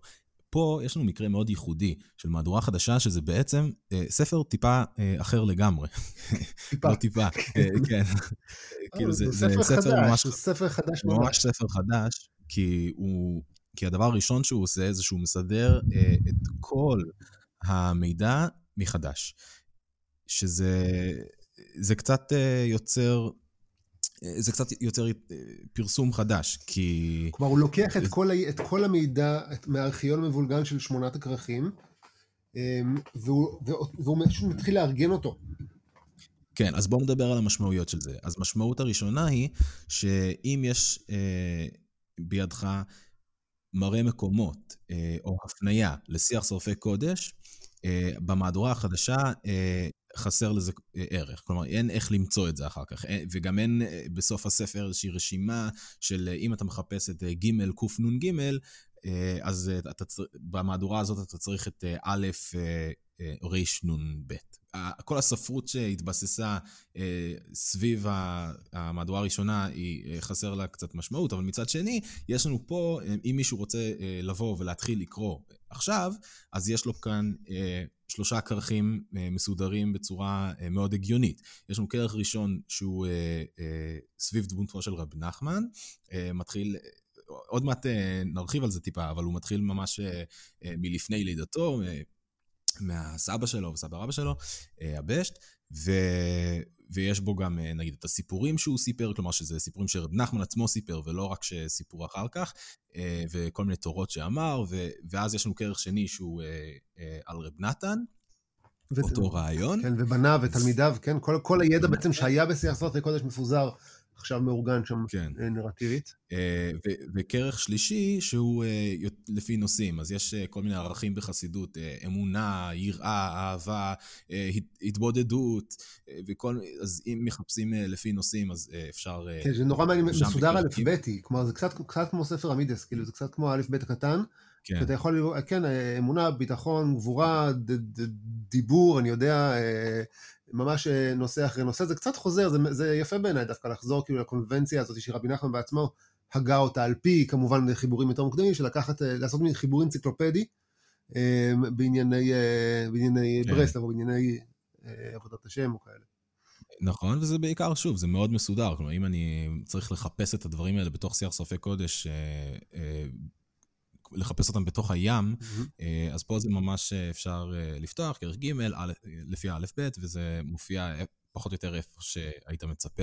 וגם, עוד משהו שגם הוא תורם לסדר של הדברים, זה שיש... אמ, יש ספרים על, סליחה, יש מערכת על אה, על, על בסיס הספרים של רב נחמן. אז אה, אם אה, אתה לומד ליקוטי מוהר"ן, בדיוק תורה ל"א, אז אפשר לפתוח כרך ג' ולראות אם יש פסקאות משיח שורפי קודש על תורה ל"א מליקוטי מוהר"ן, שזה רגע, זה נחמד. זה, זה, זה, זה יותר מזה. קודם כל, יש פה מערכת אחת על מועדים וזמנים, כאן לפי, לפי חגים. למרות שדברים נכון. גם, יש, יש גם דברים, נגיד על ראש השנה, הרי יש מיליון גם בתוך הכרך של רבי נחמן, אבל לא נורא, נניח לזה. יש פה, יש פה בתוך כרך ג', אחרי האלף-בית של כל המידות, יש, ישנה, ישנו פרק על מועדים וזמנים, ואז מערכת ספרי רבנו. אה, גם על מעלת הספרים ומעלת התורות והדפסה וכאלה, הלימוד והעסק בספרו, ומה שאתה מדבר עליו זה שיחות וסיפורים על תורתו, שיש גם חטיבה כזאת, אם אני זוכר נכון, בחיי מוהר"ן, שיחות וסיפורים שהיו אצל כל תורה, נדמה לי זה היה הכותרת שם, ושם באמת אפשר לראות כזה את ההקשר של התורה, וכאילו, אתה יודע, תמיד כשלומדים נגיד תורה, אז אפשר ללמוד את השיחות, את זה אמר בזמן זה וזה, וההקשר היה כזה כזה, ואחרי זה אמר לו רבי, אמר לו רבי נתן ככה, והוא אמר לו ככה.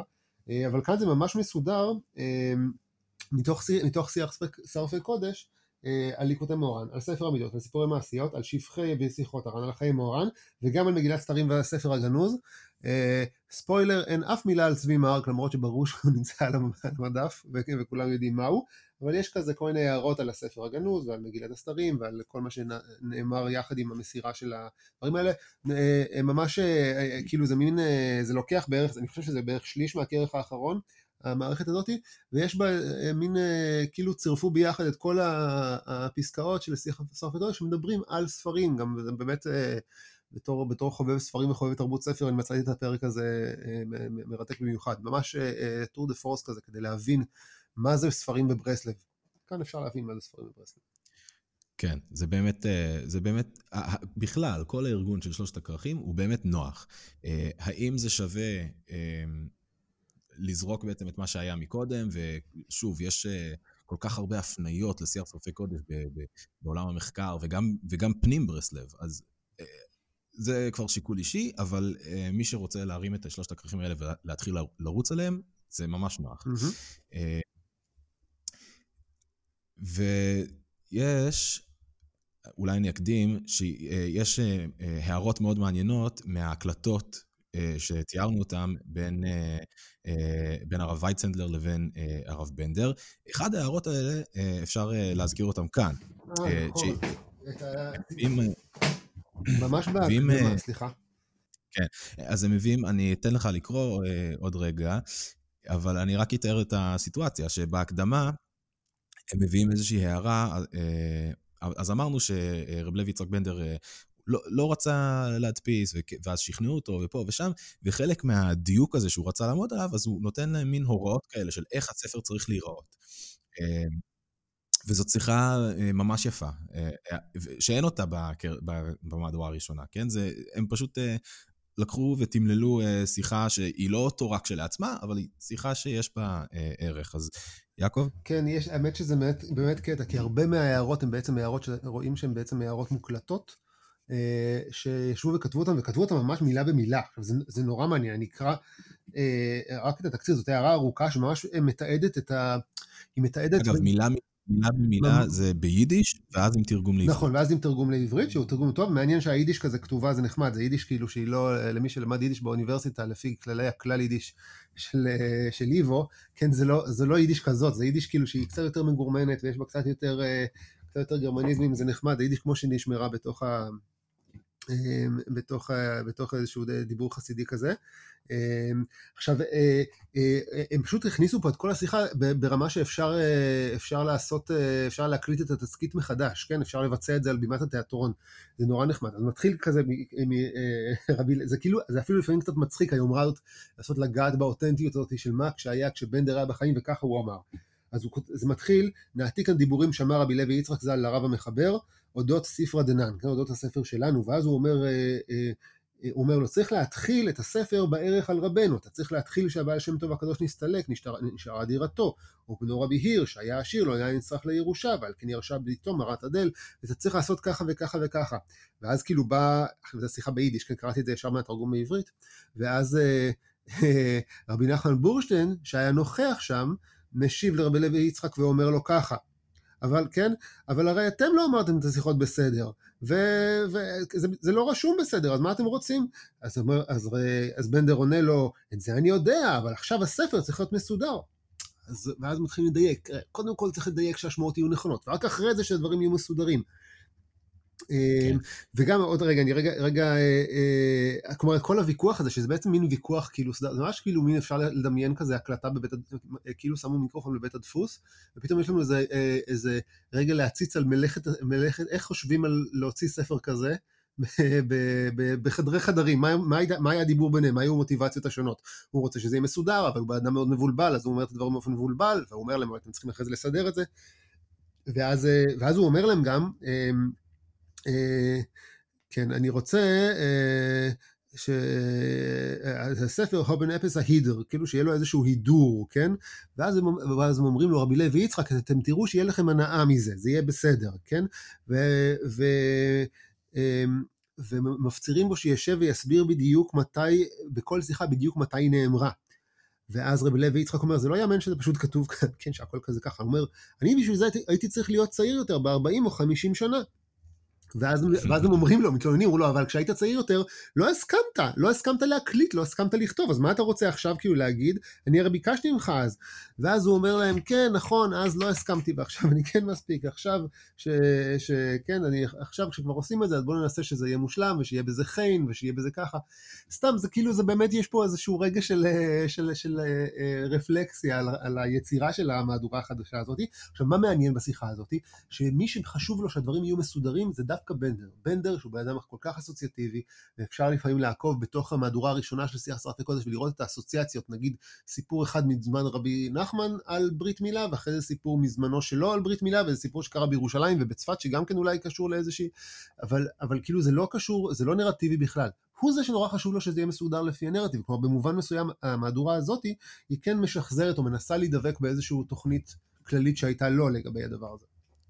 זה גם מעורר איזושהי תמיהה למה המהדורה הראשונה לא מסודרת ככה. כלומר, זה בעצם שיחה אה, ישנה שמתנהלת בין אה, רב לוי יצחק בנדר לבין אה, בורנשטיין ווייצנדלר, ובסוף הם מוציאים בחייו של רב לוי יצחק בנדר את שתי הכרכים הראשונים, והם לא נראים ככה, אז זה מאוד מעניין. כן, אולי, כאילו, יש לי איזה רושם שהשני הכרכים הראשונים יצאו באיזה תחושת דחיפות כזאת, הוא כבר לא היה בריא, הוא כבר היה יהודי מבוגר, רצו שהוא הספיק לראות את זה, הוא הספיק לראות את זה, וגם את שני הכרכים הבאים, אבל זה כאילו נעשה באמת, ב, כאילו, יש לנו את הטייפים האלה, בואו נוציא את זה כזה מהר. אה, ואז כן. ההמשך היה כבר על פי אותו הדגם, ועכשיו כאילו באמת חוזרים על זה בשביל לעשות את זה כאילו כמו שצריך. כן. אז אה, ברוח האסוציאטיבית של אה, ברסלב, אז אני אומר, אז אנחנו רואים פה שיש עבודה עם הטייפס. אז בואו נרחיב על זה טיפה. כן, קודם כל יש להם, פה יום, יש להם פה כל מיני יומרות. יש פה יומרה אחת שאומרים אנחנו חוזרים אל הטייפס ואנחנו כותבים את הדברים מחדש, כן? ויש לנו באמת, אנחנו רואים שיש פה, שיש פה, אה, וחוץ מזה אנחנו מוסיפים עוד המון המון המון קטעים, כן? אה, מוסיפים עוד אה, ביאורים והרחבות והערות והשוואות לשאר ספרי ברסלב ועוד כל מיני דברים כאלה. אה, ובאמת אפשר לראות שבכל פרק, נגיד מערכת רבנו ז"ל, יש פה כאילו פסקה שבסוף כתוב בסוגריים, זה נלקח מתוך כוכבי אור, זה נלקח מתוך פרפרות לחוכמה, וזה נלקח מתוך חיי מוהר"ן, וביניהם יש גם קטעים שאין בהם סוגריים כאלה, ואנחנו מבינים שהם בעצם קטעים של רבי לוי יצחק בנדר, אבל כמו שאמרת, אי אפשר לחזור ולראות מה באמת נמצא בשיח שרפי הקודש הראשון ומה בעצם קטעים חדשים, כי הם מתפארים שיש פה גם קטעים חדשים ואין שום דרך לאתר אותם, נכון? כן, אז נכון, אז במבוא שהם אה, סוקרים את כל, ה, אה, כל הדברים החדשים שיש במהדורה הזאת, אז הם אומרים שיש קטעים שלא נתפסו מעולם, mm-hmm. אבל אני באופן אישי לא מספיק בקיא בשמונה הכרכים הראשונים של שיח שרפי קודש בשביל להגיד לכם אה, מה חדש ומה לא. כן, וגם אין שום אני... דרך, אין שום דרך ל, ל, להשוות, אין שום טבלת מקבילות, אין שום דבר שאפשר לעשות כדי לעשות להבין מאיפה זה מגיע. כן, אז צריך פשוט לסמוך עליהם כשהם אומרים יש פה דברים שלא נתפסו מעולם, אז טוב, בסדר, אז כנראה שיש פה דברים...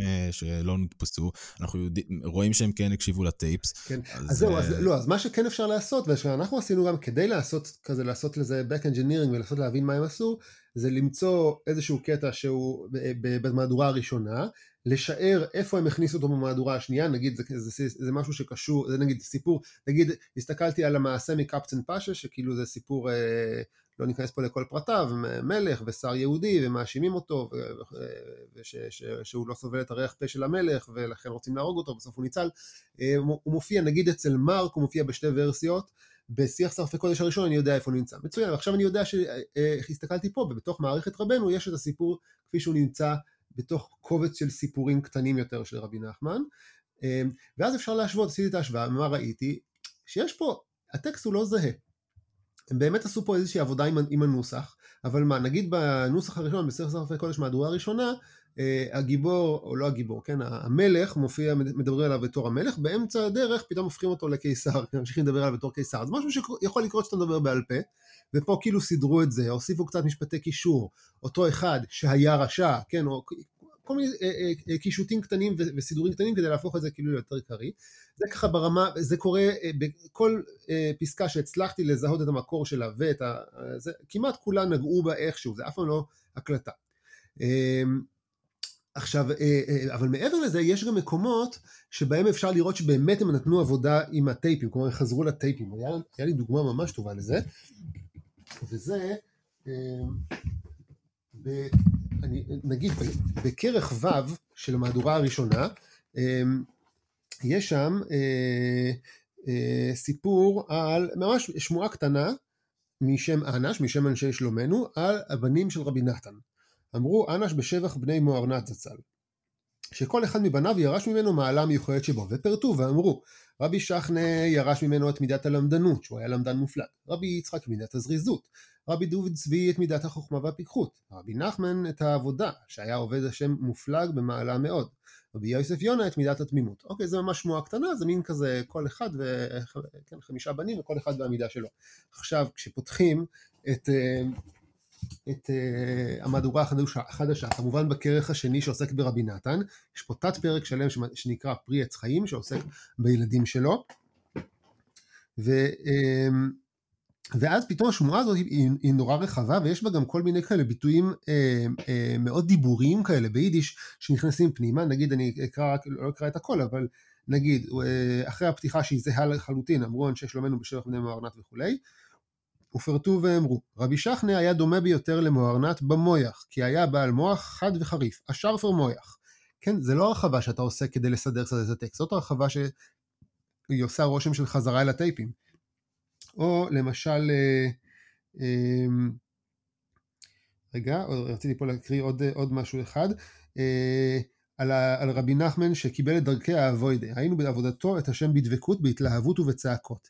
כי היה עובד השם גדול, וכשהיו שומעים את כל תפילתו בוקעת מתוך ציון רבנו, היה נדמה שמוארנת הוא המתפלל, מחמת שקולו של רבי נחמן היה דומה מאוד לקולו של מוארנת.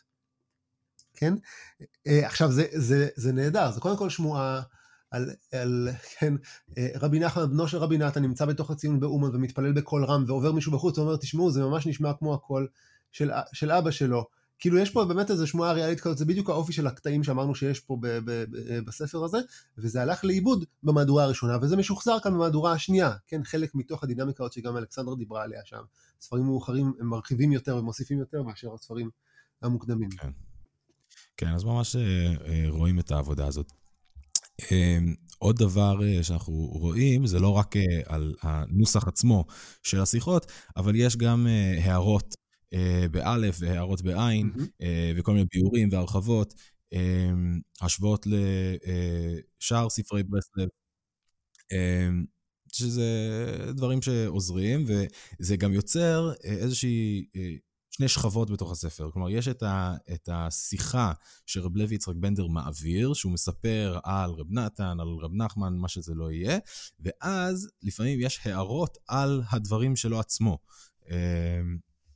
ויש לנו גם לזה אה, דוגמה, נכון? כן, כן, האמת שזה באמת נורא מעניין, כי אתה יודע, זה, זה כאילו קצת חורג מהתפקיד הקלאסי של הערות, הערות בדרך כלל באמת אה, מאפשרות כזה את העיון הבא, אבל כאן, תראו, זה באמת, זה גם, זה גם, אני אתן פה דוגמה, ואז בעצם אולי ננסה לדבר על זה, כי זה קצת, זה קצת אה, מעלה שאלות לגבי מה הייתה הפרקטיקה שהובילה ליצירה של הדבר הזה. נגיד, אני מביא דוגמה, אני קורא במהדורה חדשה, כרך א', מערכת רבנו ז"ל, עמוד קכ"ג, כן, זו פסקה נ"ב, כשחזר רבנו הקדוש מארץ ישראל, אמר לאנשי שלומנו, איך בנגקו מנין ארץ ישראל, הוביכייך גברכת מתונה, כן, אה, אה, מחלוקס, כן, באתי לארץ ישראל והבאתי לכם מתנה מהנסיעה שלי, את המחלוקת. אוקיי, ואז הוא באמת התיישב שם, וישר אחרי זה התחילה המחלוקת הגדולה של הסבא משפולת. ואז יש פה הערה, על הבאתי לכם מתנה, את המחלוקס, ואז ואז פתאום יש פה כאילו מין שיחה שלמה של רבי לוי יצחק אה, מדבר על הדבר הזה, על המתנה הזה, כן? ואז אה, הוא אומר, דבר זה יש לנו במתנה. והרי איננו יכולים למאוס במתנה זו, כי כשרבנו אמר, הבאתי לכם מתנה, הרי שזוהי המתנה שלנו, יש לנו ביזיונות, אנו ללעג וקלס, זוהי המתנה שלנו. וככה אומר רבנו שבדרך זו יימשך אליכם אלוקות. הוא כאילו עושה שיחות על השיחות. עכשיו, איך זה, איך זה נוצר כזה מין טקסט? כלומר, אני, אני יכול לדמיין, יכול להיות שמה שקרה אני לא יודע איפה זה נמצא בתוך המהדורה הראשונה, אבל יכול להיות שזה באחד משני הכרכים הראשונים, ואז הם פשוט אה, נתנו לו לקרוא את זה והקליטו אותו בתגובתו אה, הישירה לדבר הזה. אה, או שיכול להיות שסיפ... כאילו, אה, אה, אה, שזה כאילו המשך של אותו טייפ שממנו הוציאו את, ה, את הסיפור הראשון, ואז כאילו אה, אה, זה, זה כאילו, ה, אני יודע, הלקח המוסרי שהוא מוציא ממנו, או משהו כזה. כן. אני, חושב שזה בעיקר מעיד על, אה, אמרנו שזה לא בדיוק מהדורה חדשה, זה, זה קצת ספר חדש, ויש אה, פה אולי משהו שמעיד על זה מעבר לסדר של הדברים, אז המהדורה החדשה זה, ה, זה כל השיחות והסיפורים וכל מה שמופיע כאן, אה, על פי השחזור של רב לוי יצחק בנדר, והם ממש מפליגים עד כמה שהוא זכר בצורה מדויקת את כל מה שאי פעם נאמר לו, כאילו זה היה אתמול, וכאילו זה ממש חשוב להם אה, אה, לעשות לזה מין אידאליזציה כזאת, אה, בגלל שזה בעצם השער שלהם לאומן ולאנש. אה, מעניין, יפה. פה אנחנו רואים במהדורה החדשה, אה, שזה לא רק הספר של רב לוי יצחק בנדר, זה גם קצת אה, שיעורים של רב לוי יצחק בנדר על זה. כלומר, הוא קצת הופך להיות אה, בצד השני של הספר. אם, אם זה הגיוני. כאילו, אבל הוא, לא, הוא תופס את שני המקומות, זה נורא מעניין. הוא מפרש את המילים של עצמו, הוא כאילו גם נותן התורה וגם מפרש התורה. כאילו יש פה איזושהי מין דיאלקטיקה כזאת שכאילו זה היה קורס לתוך עצמו אם הוא לא היה מת, כאילו, אבל הוא מת, אז הכל הפך להיות כן. תורה. אני אביא, עוד דוגמה, אני אביא עוד דוגמה אחת שהיא נורא יפה בעיניי, אני קצת אה, מתפדח לקרוא, לקרוא ביידיש בקול רם, שכל המאזינים שומעים איך אני, אני קורא יידיש כמו גוי, אבל uh, uh, אני קורא פה מכרך ג', מהערך באות שין של שבת קוידש, אמ, עמוד ש"ח, סימן תנ"ז, מוהרנ"ת אמר, א ווינטערדיגער פרייטיג צו נאכטס, קען מען פועל'ן ביים אויבערשטן, אזוי ווי די נאכט פון כל נדרי. כן, בליל שבת קודש חורפי, אפשר לפעול אצל השם יתברך כמו בליל כל נדרי. שזה באמת מין שמועה כזאת, כאילו הוא בטח אמר כזה, היה איזה, אני יכול לדמיין את הליל החורף, ליל, ליל שבת החורפי הזה באומן, שכאילו היה איזה רפיון כזה בתפילות, והוא אמר להם, תדעו לכם, למה רק ב... לפני שבועיים היה כל נידרי ואתם צעקתם ככה ועכשיו אתם כולכם, לא שבועיים, כן, בטח אחרי סוכות. סתם איזה יום חורף.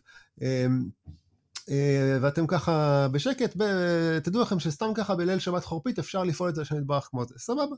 ואז כאילו פה בהערה, אני, אני אקרא את זה רגע ביידיש, כי באמת זה כל כך, ההערה שלו כל כך דרמטית, וזה ברור שזה הקלטה, חייב להיות. אגוואלד, א ווינטערדיגער פרייטיג צו נאכט, עם סימני קריאה כאלה, עס ליגט אזא מין קדושה, אוי אוי אוי, כתוב שלוש פעמים אוי, עם סימן קריאה. אז כן, אזעלכע פארמעגן האבן מיר, אזעלכע לשונות האבן מיר, יש לנו כזה דבר, כן, יש לנו כאלה לשונות. הוא ממש, אה, כן, הוא ממש כזה אה, אה, שומע את זה, והוא מתלהב מזה שיש לנו ליל שבת חורפי ואפשר לפעול בו אצל השם יתברך, כן? כן, אז ממש אומרים שזה נלקח משיעור, עם קונטקסט יותר רחב. כן, אני לא יודע אפילו אם זה כל כך שיעור במובן הזה של כאילו, אתה יודע, של, של עכשיו אנחנו לומדים, אני יודע, הלכות מקווה, כן? זה לא איזה שיעור כזה, אבל זה כאילו, כן, זה שיח, מין שיחת אנש כזאת, באים אל זקן החסידים, והוא אומר, כן, תראו, רבי נת אמר ככה, ואוי גוואלד, אוי ואוי ואוי. יש בזה משהו נורא נחמד. זה באמת, באמת גם כמעט טקסטים לביצוע, מרוב שהם מילוליים. זה לא מעובד, כלומר, הטקסטים, שוב רגע, הטקסטים של שיח עשרת הקודש עצמם הם כן מעובדים באופן ספרותי מסוים, אבל ההערות הן ממש לא מעובדות, זה ממש הקלדה של ההקלטה מתוך, אה, מתוך אה, הטייפס. כן. אה, זה, כן, זה לא, זה לא צריך להגיע דווקא משיעור, אני גם יכול לתאר לעצמי שרב לוי יצחק יושב עם רב וייצנדלר, ו... והוא אומר לו את השיחה הזאת, ואז הוא אומר, איזה שיחה יפה, אה, כאילו ממש גוואלד. לא יודע, אני יכול אה, לתאר לעצמי כמה צנות שזה קורה, אבל זה... יש בזה משהו מאוד יפה, ושוב, יש פה כמה רבדים. כלומר, זה לא נכנס למהדורה הראשונה, כי זה לא כל כך הפואנטה של המהדורה הראשונה, אבל עכשיו, במהדורה השנייה, אה, זה קיבל מין, אה, לא יודע, נפח נוסף כזה. כן, כן. כן, אז בעצם מה שיש לפנינו, הייתי אומר, זה כאילו מין יצירה מאוד מורכבת. כלומר, זה לא איזו יצירה מאוד... אה, אה, אה, רזה ודלה שמביאה איזה אה, מוקד, אלא דווקא, דווקא מין קצת כמו תל ארכיאולוגי כזה, שמועה על שמועה על שמועה על שמועה והערות על הערות על הערות על הערות, אה, שכולם, שעושה גם שימוש מאוד מעניין, לא כל כך רפלקטיבי, כן, אבל מאוד, התוצאה היא מאוד מעניינת בפער הזה בין הבעל פה לבין העיבוד הספרותי. אמ, ואז כאילו נוצר לנו ממש כאילו מין אה, אה, תל ארכיאולוגי בן 200 שנה, כאילו מרבי נחמן בעצמו ותלמידיו ותלמידי תלמידיו, דרך התקופה הזאת שבנדר נמצא שם ועד לכל השיחות האלה ובעצם סופג את כל השיחות האלה, דרך כל הנדודים שלו בעולם אל ירושלים, ושם אה, אל, אל ההפצרות וההיענות שלו להקליט את הטייפים, ואז העבודה, ב, אני יודע כמה זה בטח עשר שנים האחרונות, עם הטייפים האלה כדי לייצר מתוכם את, ה, את, ה, את המהדורה הזאת. אה, אגב, אני חייב לומר שכשהייתי שם בחנות שעליה דיברנו, ליד השול, אה, אמרו לי שיש עוד כרכים בעבודה, שאני, שוב, בגלל שאנחנו לא יודעים בדיוק מה מתוך המהדורה הראשונה נמצא בתוך המהדורה השנייה, אז אני גם לא יודע מה היא תכיל ומה יהיה הסדר שלה, אבל מעניין, כאילו כל, כל החומרים שיוצאים, הדברים האלה בעיניי מאוד מאוד מעניינים ומאוד מאוד... אה, גם יש בהם לכאורה המהדורה הזאת נראית uh, מלאה, אבל יכול להיות שיצאו... אני חושב שמה שחסר בה זה הדברים שהם יותר חדשים, כלומר, uh, הסיפורים מתקופת השלטון הקומוניסטי, דברים שמופיעים, uh, השמועות על, החיים של רבי לוי יצחק בנדר עצמו, שנמצאים בשיח שרת הקודש מהדורה הראשונה, קצת דברים כמו, כמו הדברים שנמצאים בספר היפה והחשוב, שאומן כך נפרצה הדרך. כן, שמתאר את ה, בדיוק את, ה, את ההגעה לאומן בשנים האלה, שבהם השלטון הקומוניסטי לא נתן להגיע. כל הדברים האלה לא נמצאים פה במהדורה החדשה, ויש מצב שעליהם הם עובדים. דווקא מעניין אותי נורא לשמוע אה, הערות של בנדר על, ה, על התקופה הזאת, שכאילו, שהוא מעיד עליהם, לא, לא שהוא מעיד על שמועות שהוא שמע מפי תלמידים שמפי תלמידים, אלא שהוא מספר על חייו שלו. אם יש לו עוד הערות על זה, יכול להיות נורא מעניין. כן. אה, יש לציין שיש פה איזשהו קובץ קטן על אה, חייו של בנדר. אה, כן? כן, אוריך ותומך בהתחלה. אה, נכון, שהילדים שלו עשו, נכון? כן, מישהו, כן, מישהו מהמשפחה של אה, רב לוי יצחק בנדר, אה, אה, כתבו מין קובץ כזה, אוריך ותומך, משהו כמו 40 עמודים, קובץ קצר כזה בתחילת הכרך הראשון. אבל הוא מוסגר קצת כ... אם אני, רגע, בוא נסתכל על זה רגע כמשנתו החינוכית של, של רבי לוי יצחק בנדר, שאני לא מפקפק לרגע בגדלותו בתור מחנך, אבל זה לא האופן שבו הוא, כן, כאילו... זה ממה שאתה מדבר עכשיו, רק כדרך אגב, אני אזכיר שזה משהו שקיים במהדורה. כן, כלומר בעצם הוא, הוא, הוא, הוא מובא פה, כאילו יש פה איזה שני, שני קצוות כאלה. מצד אחד הוא, הוא אה, ממוסגר כאינפורמנט, כן, כזה שמביא את המידע שאין שום, כהצינור היחיד של המידע. מצד שני, איזשהו מחנך כזה. עכשיו, מחנכים אנחנו תמיד, הרי לא, אי אפשר לדמ, להאמין להם בתור אינפורמנטים, נכון? כי הם תמיד ינסו לחנך אותנו תוך כדי, ופתאום מנסים לסנטז מתוך האינפורמציה שהוא מביא את הגישות החינוכיות שלו, זה כזה גרם לי קצת להרים גבה. אבל בסדר, מילא. כן, האמת שזה, אתה מחזיר אותי לכמה הערות שיש אצל מרק, ב, אה, ספציפית על רב לוי יצחק בנדר בסיפורי רבי נחמן, אה, הוא כותב שם כמה דברים. אה, דבר ראשון, הוא אומר ש...